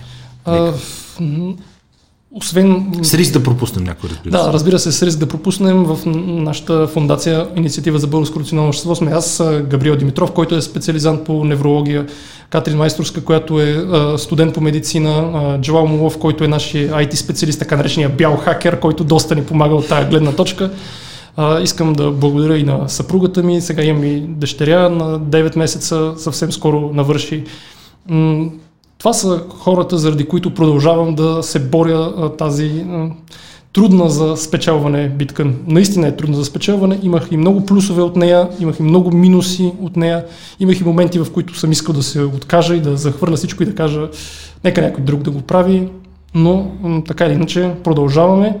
А, няма да се откажем лесно за добро или за лошо. Имаме много хора, които ни следят, чакат да чуят нашата позиция по актуални въпроси, особено свързани с пандемията и с медицински теми и разчитат на нас. Наистина разчитат на нас. Когато ни изтриха последната група, още в същия ден получих над 20 съобщения ми казаха, прави, трябва да правите нова, защото ние разчитаме на вас. Не сте, нали, оставайте да да се откажат от всичко. Има хора, които ни подкрепят. Даже знаете ли какво съм забелязал? Че хейтерите, те не са чак толкова набройни, но са изключително кресливи и искат да ги забележиш като присъствие. Докато хората, които те подкрепят, те са тихи и някак си гледат, четат се, радват се, но не го изразяват. Не го изразяват, докато не стане някакъв а, тежък момент и чак тогава нали, ти показват помощта си.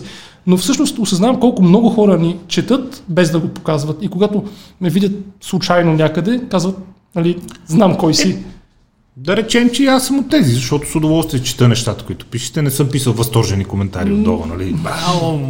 Ние не очакваме възторжени коментари, ние очакваме да има промяна в поведението за това, което препоръчваме. Стараеме се, стараеме се в този смисъл и ние ще продължаваме с нашата рубрика Здраве и вие продължавайте. Желая ви сили, добро настроение, да имате колеги до вас със същата енергия, семейство и подкрепи, смело напред. Благодаря. И до нови срещи. До нови срещи. Успех! Благодаря.